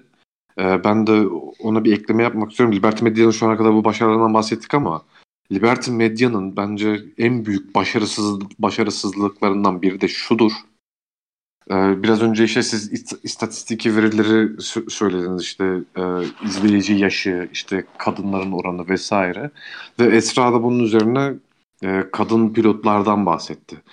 Bunu e, Bernie Ecclestone gitmeden önce aslında bunu Formula 1'e e, Formula 1'e hani bunu Formula 1 kazandırmaya çalışmıştı öyle söyleyeyim. Hani Formula 1'de bir kadın pilot görmek istiyordu o da. Ve e, bunun yolu aslında biraz Suzy Wolf'le ve bu e, Lotus'taki kadın kimdi? Carmen Jorda. O ikisiyle biraz biraz bu işlere e, Ecclestone döneminde başlanmıştı ama yani süreç çok kötü yönetildi. Suzy Wolf, Suzy Wolf hatta 2014-2015 sezonlarında 3-4 kere antrenman seanslarına çıktı Williams'la. Ve bu e, aslında müthiş bir göstergeydi bence. Başarılarından bahsedildi işte şu da gösterildi. Hani şöyle bir algı var ya işte kadınlar Formula 1'de yarışamaz gibi vesaire. Yani öyle bir şey tabii ki yok da hani en azından bu algıyı yıkmak için bence müthiş bir göstergeydi o. Burada mesela Eccleston son dönemlerde çok iyi bir iş yaptı ama e, Suzy Wolf'te. Daha sonra Carmen Jordan Lotus'ta test pilotu olmuştu. Bu dönemde ise her şey biraz kötü yönetildi. Çünkü ee, ha diyeyim öyle. Neyse yani o da şöyle ya şimdi Carmen Jorda geldiğinde hiçbir antrenmana çıkamadı. Ya Lotus döneminde hiç onu pist üstünde görmedik. Ondan sonra ve bu dönem artık biraz kadınların yarışma durumundan tamamen biraz değil tamamen çıktı. Hatırlarsınız yayınlarda vesaire. Lotus garajında, antrenmanlarda, yarışlarda vesaire. Tamam, pist üstünde e, pilotlar birbirini yiyor. Ya kameraman şeyde garajda Carmen Jorda'ya zoom yapıyor. Hani bu artık e, pilotluk olayından çıktı. İşte mankenlik ajansına döndü biraz. Hani bu e, işte Bernie Eccleston plan, planlarını bayağı sekteye uğrattı. Ve e, Carmen Jordan daha sonra zaten Lotus'tan ayrıldı. Yani bu iyi başlayıp kötü biten bir e, kötü biten bir e, kötü bitti. Ya ben Liberty Media geldiğinde işte sizin verdiğiniz oranlar vesaire hani buradan çok iyi ders çıkarılarak iyi bir e, yeniden bir e, yapılanmaya gidebil, gidilebileceğini düşünüyorum. Aynı zamanda e, Bernie Ecclestone'un e, Formula 1'e çok yakın bir W serisi yaratmak istiyordu. Ve aynı zamanda bu sadece işte e, Formula 1'in sadece kadınların yarıştığı bir organizasyon değil. Aynı zamanda Formula 1'e geçiş yap- yapabilecekleri bir organizasyon olarak düşünmüştü bunu. Yani bu nedenlerden dolayı bu da biraz aslında rafa kalktı. Şu an bir W serisi var ama ya bu mesela şu an en son Amerika yarışıydı sanırım. Aşağı yukarı e, W serisinde kullanılan araçlarla Formula 1 araçlar arasındaki fark aşağı yukarı 40 saniye. Yani şimdi bu e, bu şekilde hani kadın pilotların ilgisini çekmek ya da ne bileyim işte Formula 1'de e, yarışma şu şart şu anki şartlarda çok mümkün değil. Hani Liberty Medya'nın bir şey yapacaksa bu konuyla ilgili yapması gereken en önemli şey kesinlikle bir. E, şimdi şöyle bir haksızlık durumu var. Ya şimdi mesela sen bir an mesela en çok şu geçen şampiyon olan kadının ismi neydi ya? W serisi şampiyon bitirdi. Jamie Chadwick mi? Ha Jamie Chadwick. Şu an mesela en gözde kadın pilotlardan birisi. Şu anki en en gözde pilot e, griddeki en gözde pilotlar işte Verstappen, Hamilton. Jamie Chadwick'in pilot olurken ki imkanları, oraya gelişi vesaire. Sizce Hamilton Verstappen'le eşit midir? Bu eğitim olabilir, sponsorluk olabilir, herhangi bir manevi destek olabilir. Mümkün hani ben değil. hala burada bir denklik olduğunu düşünmüyorum. Mümkün değil. De değil zaten. Yani çocukluktan e, yetişkinliğe kadar herhangi bir denklik yok zaten. Hani kız çocuklarıyla erkek çocukları ya da işte yetişkinlik döneminde kadınlarla erkekler arasında. Sorun da zaten aslında biraz oradan çıkıyor. Şimdi erkek çocukları işte karting'e 3, 4, 5 yaşlarında başlarken kız çocuklarını bu yaşlarda başlatmıyorlar karting'e. Yani onların karting'e başlama yaşları 8, 9, 10, 11 hani daha ileri yaşlarda daha kendi kendileri bunu bir uğraş bir hobi e, edinmeyi düşünecek yaşlara geldi geldiğinde kendileri başlamış oluyorlar. Yani mesela atıyorum Verstappen'i babası götürüp 3 yaşında e, karting'e başlatabiliyor ama aynı yaşta mesela 3 yaşında kızını götürüp başlatmıyor. Sorunlar zaten ana şeyi oradan çıkıyor. Yani Bernie Eccleston'ın projesinin tutmama sebebi de bence aslında buradan kaynaklı. Yani tepeden indirme bir iki tane kadını oraya koydun diye onlar Formula 1'de başarılı olamıyorlar direkt. Çünkü gelinen yani bu bir süreç aslında. Karting'den, Formula alt serilerden itibaren gelen bir süreç bu. tepeden sen birkaç başka seride yarıştı diye e, tepeden bir tane kadını getirip e, koltuğa oturttun ve başarı bekleyemezsin yani oradan direkt. Sonra böyle patlar elinde ve e, bu, bu süreç belki de aslında uzattı kadınların Formula 1'e gelişini. Sanırım böyle Formula serilerinden gelip de en yaklaşan Tatiana Calderon oldu. O da F2'de kaldı ve hani F2'de de vasat bile sayılmayacak bir performans gösterdi. Hani Jamie Chadwick'e hiç değinmiyorum bile. Hani başarılı bir kadın pilot e, W serisinde ama hani erkeklerin arasına koymuyorlar bir türlü. Yani aynı seride yarıştırmıyorlar. Sanki hani bir spor dalının kadın ve erkek branşları ayrı ayrıymış ve e, kadınlar o branşta erkekler bu branşta yarışması gerekiyormuş gibi bir ayrıma gidiyorlar. Bence bu W serisinin oluşturulması da saçma. Ben buna da çok destek ol de, yani desteklemiyorum o projeyi de. Çünkü hani formüla serileri kadınların erkeklerin birbirinden ayrı olarak yapması gereken bir seri değil. Araç kullanmak bu yani sonuçta. Ee, belli bir fiziksel kapasiteye ulaştığınızda kadın da erkek de aynı aracı kullanabilir. Sonuçta trafikte de hepimiz aynı aracı kullanıyoruz. Yani sen de aynı aracı kullanıyorsun. Ben de aynı aracı kullanıyorum. Benim için ekstra bir yol çizip de kadın sürücüler şu iki şeridi kullanacak demiyorlar sonuç olarak. Yani o yüzden bence bir W serisinin e, oluşturulmasından ziyade e, kadınların F3, F2, F4 işte e, bölgesel e, F3 şampiyonaları buralara entegre edilmesi gerekiyor. Bunu yapmadıkları sürece bu süreç uzayacak sürekli. Ya, aynen zaten bir de e, hani biraz önce bahsettiğim işte Bernie Eccleston'u yapmak istedikleri istedikleri işte e, ilk başta e, Suzy Wolf'ün piste çıkması vesaire bunlar aslında bir ilk adımdı. Yani bir proje başladı ve bu projenin devamı gelmedi. Ya ben de Liberty Medya'dan bu projenin bu projeyi vesaire artık e, bu konuyla ilgili bir şeyler yapıl, yapılmasını beklerdim. Liberty Media ile yapacağım en büyük eleştiri de benim için bu olur. Ben bu konudaki son yorumlarımı yapıp konuyu geçeceğim. Sadece şunu söyleyeceğim. Ee, ben Formula 1'in dışında sadece kadınların yarıştığı bir açık kokpit serinin olmasının çok çok yanlış buluyorum. Ama bunun sebebini söyleyeyim. Ee, ya ben de çok yanlış buluyorum ama o mesela Bernie Ecclestone'un e, düşün yap şey de mesela şu an mesela hani biraz önce bahsettiğim hani işte bir Verstappen'le işte ne bileyim bir Jamie Chadwick, Tatiana Calderon vesaire şu anki yaşlarında gelişler, gelişlerinde aldıkları eğitim, destek vesaire aynı değil. Yani bu zaten bilinen bir gerçekti maalesef. Ee, bu durum olduğu için hani biraz belki bu durumu kapatırız da W serisi biraz geçici bir çözüm olarak bunu getirmeye çalıştır aslında. Bu da e, bence çok doğru değil. Ama e, mesela şu an mesela W series var. Ama şu anki W series yani mesela şu an Jamie Chadwick şampiyon oldu. Yani şu an mesela oradaki aldığı başarıyla Formula 1'e gelebiliyor mu? Yok abi. Jamie hani aslında bu hani düşündükleri evet. çözüm bile çözüm değil. Demeli. Yani o bile şey aslında bu e, hemen yapılabilecek bir şey değil. Bu bir uzun bir süreç olacak. Ama ben Liberty Medya'dan bununla ilgili daha iyi adım beklerdim. Yani bu konuda bir tek ben de sınıfta kaldı Liberty Media.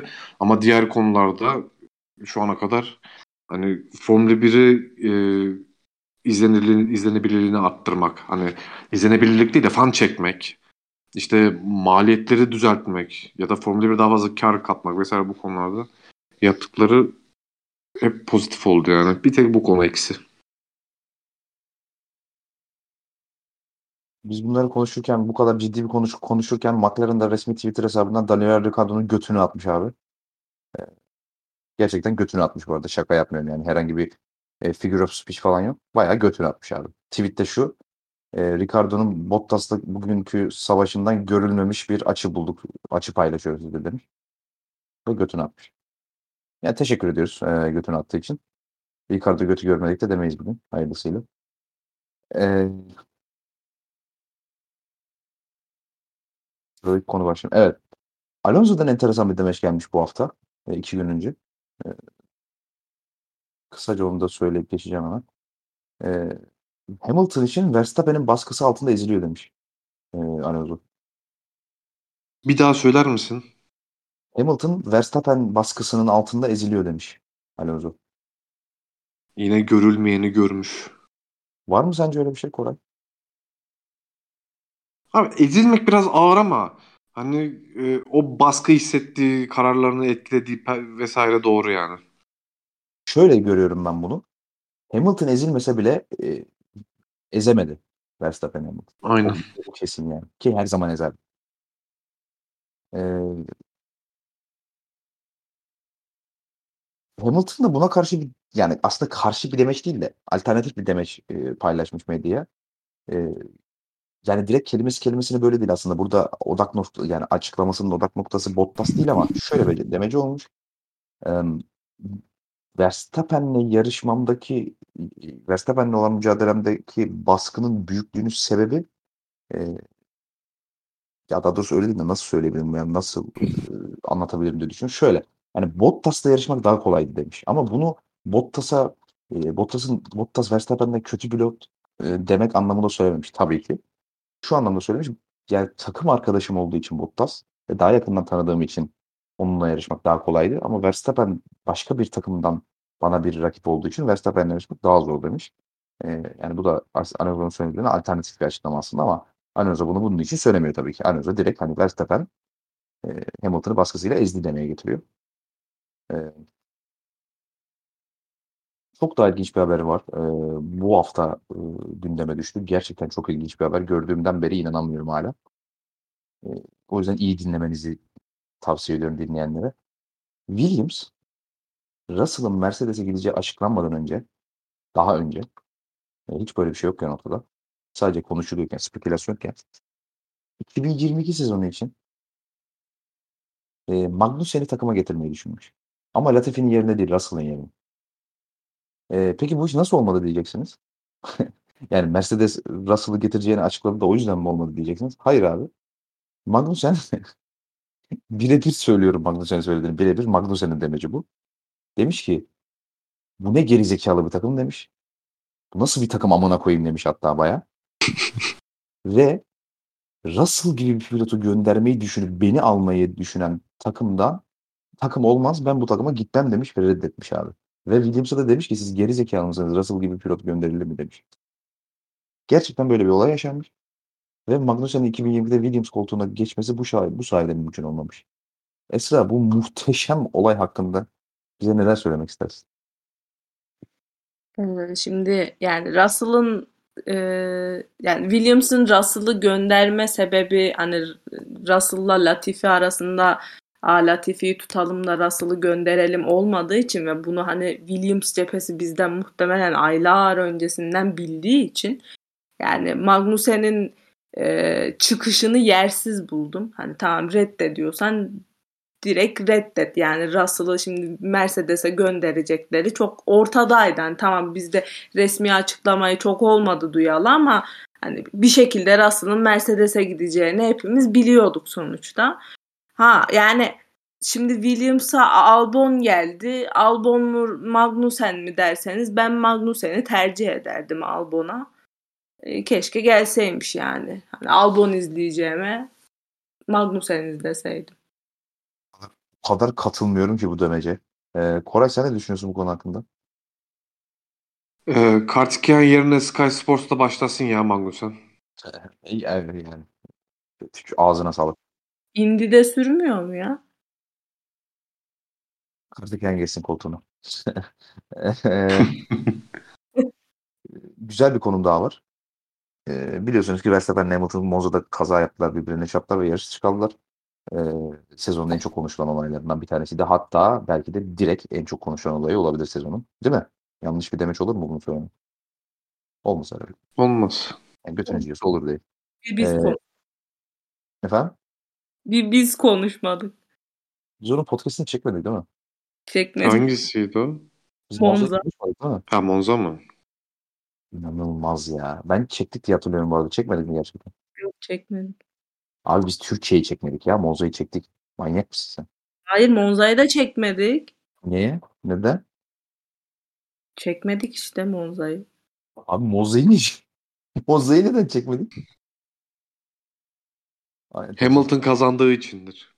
Lan niye Hayır. Hamilton kazan- Hayır. Hamilton da kazanmadı gerçi. Ricardo kazandı Ricardo. O zaman Ricardo kazandığı içindir. Abi bir şey söyleyeceğim. Biz Ricardo'nun kazandığı podcast'i çekmedik mi ya? Kim bilir nerelere dağıldık ya. Çekmedik. Geçmiş zaman neden olduğunu hatırlamıyorum ama çekmedik ya. Abi Türkiye neyse de onu niye çekmedik ya? Tam bırak Meksika'yı hemen gir İtalya podcast'ine.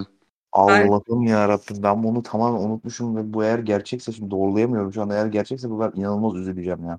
Gerçek Allah Allah yalan mı söyleyeceğiz şurada ayaküstü? Abi çok dilerim. Çekmedik işte. Hatta e, kısa bir podcast çekti falan yani kendi kendine sırf hadi e, McLaren konuşulsun diye. Ulan tamam desene ya. Of Esra ben de hiç çekmedik diye zannediyorum ya. Zaten o podcast değil ya. Koray kendi odada mı bir yerde konuştu. Oyun oynadık biz sonrasında herhalde. Koray odada kendisi konuştu yani yarışla alakalı. Ha Podcast biz Berkay'la yapmıştık onu. Berkay'la konuşmuştuk doğru tamam. Be- Berkay'la biz konuşmuştuk ya. Ha odada konuşuldu bu. Aynen. Yok Berkay'la ben verdim sadece Discord'da yapmış, konuşmuştuk ya Berkay'la. Kayıt almadınız bunu yani. Niye kayıt? Hayır. Ha okey tamam. Ben burada bu, bu, bu Ama sanki şey değildi ya. Yarış günü yapmamıştık sanki onu. Aynen 2-3 gün sonra falandı. İşte en son, en son o zaman oyun oynadık. Ne yaptık o Bunun zaman?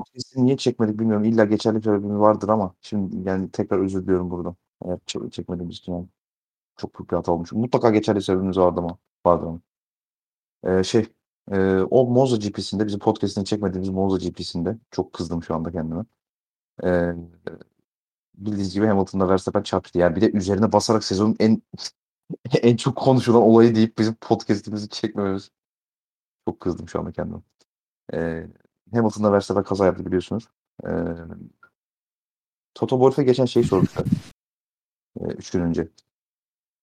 Yani bu kazadan yola çıkarak e, sezonun son yarışında Abu Dhabi'de örnek vermişler. Demişler ki e, 1990'da Japonya'da olduğu gibi veya 1989 Japonya'da olduğu gibi Prost'la seninle son yarışa veya sondan bir önceki fark etmez son yarışa e, şampiyonluk mücadelesinde girseler ve birinci ve ikinci sıradan kalksalar tıpkı o yarışlarda olduğu gibi veya yarışın ortasında 89'da olduğu gibi birbirleriyle çarpışırlar mı sırf şampiyonluğu kazanmak adına demişler.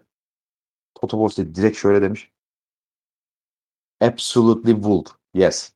Yani kesinlikle evet yaparlar demiş. Kim önde olursa olsun önde olan kim olursa olsun arkadakine çarpar demiş. Horner da buna çok alınmış. Nasıl böyle bir ithamda bulunur demiş. Direkt kelimeyi söylüyorum burada. Türkçe söylemiş. Direkt itham demiş. yani ee, İngilizce söylediği kelimenin çevirisi itham abi. Direkt demiş ki nasıl böyle bir ithamda bulunur? Beni çok büyük bir hayal kırıklığına uğradı. I am disappointed demiş. Hayal kırıklığına uğramış arkadaş. Ee, Horner. Ee, ve buradan bir tartışma çıktı. Toto ile Horner arasında işte nasıl böyle bir şey söyler, böyle bir şey olmaz. Toto diyor ki yaparlar, o diyor ki yapmaz. Ee, böyle bir tartışma çıktı. Ee, şimdi hafta sonunda en çok konuşulan konulardan bir tanesi olduğu için ben de konuşmak istedim. Koray. Ee, etik açıdan soruyorum bunu. Yaparlar yapmazlar ayrı. Ben yani Koray şey Koray diyorum. Hamilton'la Verstappen'in e, karakterini tartışmayacağım burada. Çünkü bu niyet okumak olur ve niyet okumak istemiyorum burada. Hani yaparlar mı yapmazlar mı işte yapar evet çarparlar evet çarpmazlar falan gibi bir şey söylemek istemiyorum. E, hassas da bir konu çünkü bu. E, kaza meselesi. Ama şunu sormak istiyorum. Sen Toto'nun penceresinden mi bakıyorsun burada? Yani e, şu anlamda söylüyorum. Toto çünkü bu konuda çok bir problem ol- olmadığını düşünüyormuş gibi geldi bana açıklamalarından. Yani evet olabilir çarpışabilirler gibi bir bakış açısından bakıyormuş gibi geldi bana. Horner'sa tam tersi. Hem onlar yapmazlar diyor ama bu önemli değil. Asıl önemli olan yapmamalılar diyor. Sen burada hangi taraftan bakıyorsun olaya? Abi önce etik olarak hani böyle bir şey yapmak tabii etik değil yani. Bunun tartışılacak bir konu, tartışılacak, tartışılacak bir yanı yok. E, Toto Wolff tarafından bakarsam eğer, ya ben Toto Wolff'un bunu e, gerçekten yapacaklarını düşündüğü için söylediğini zannetmiyorum. Ben bunu e, ortalığı germek, baskı oluşturmak Red Bull'a bunun için söylediğini düşünüyorum. Doğal olarak da Horner ona cevap verme ihtiyacı duydu ama yani buna ne diyebilirsin yani disap disappointed demiş. Ya başka ne diyebilir ki zaten buna? Hani ben e, Toto Wolff'un gerçekten bunu e, kendi düşünceleri olarak söylediğini zannetmiyorum. Ben bunu oyun olarak yaptığını düşünüyorum. Red Bull'la oynamak için. Abi bu Hamilton'ı zaten çıkıp e, Toto Wolff konusunda ya Toto Wolff'e kızmaz mı zaten eğer Toto Wolff bunu gerçekten söylüyorsa?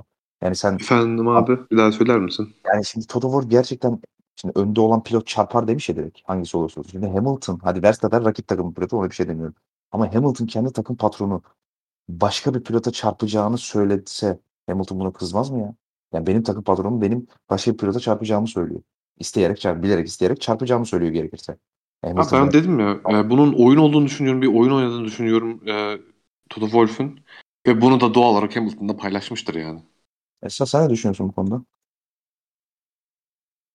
Ee, ya benim hatırladığım kadarıyla Toto Wolff'ün orada söylemek istediği direkt e, hani Senna ile Prost arasındaki gibi doğrudan e, geçmesin diye bir çarpmadan ziyade hani e, şeyde Monza'da e, Hamilton'la Verstappen viraja birlikte girdiklerinde işte Hamilton orada geri adım atmadı. Hani Verstappen sonuçta e, biraz kontrolsüzce gidiyor ya yani yanındaki pilot geri adım atsın istiyor. Hani ya çarpışırız ya da o geri adım atar e, çekilir ben geçerim bir şekilde onu düşünüyor.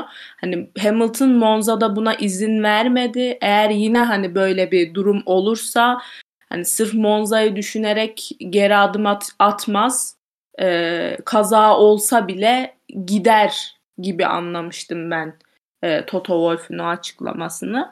Hani o yüzden çok büyütülecek bir şey olduğunu düşünmüyorum ama hani gazete manşetleri falan hani e, Prost'la Senna gibi çarpışmaları gerekiyorsa çarpar gibi olunca e, Horner da cevap vermiş.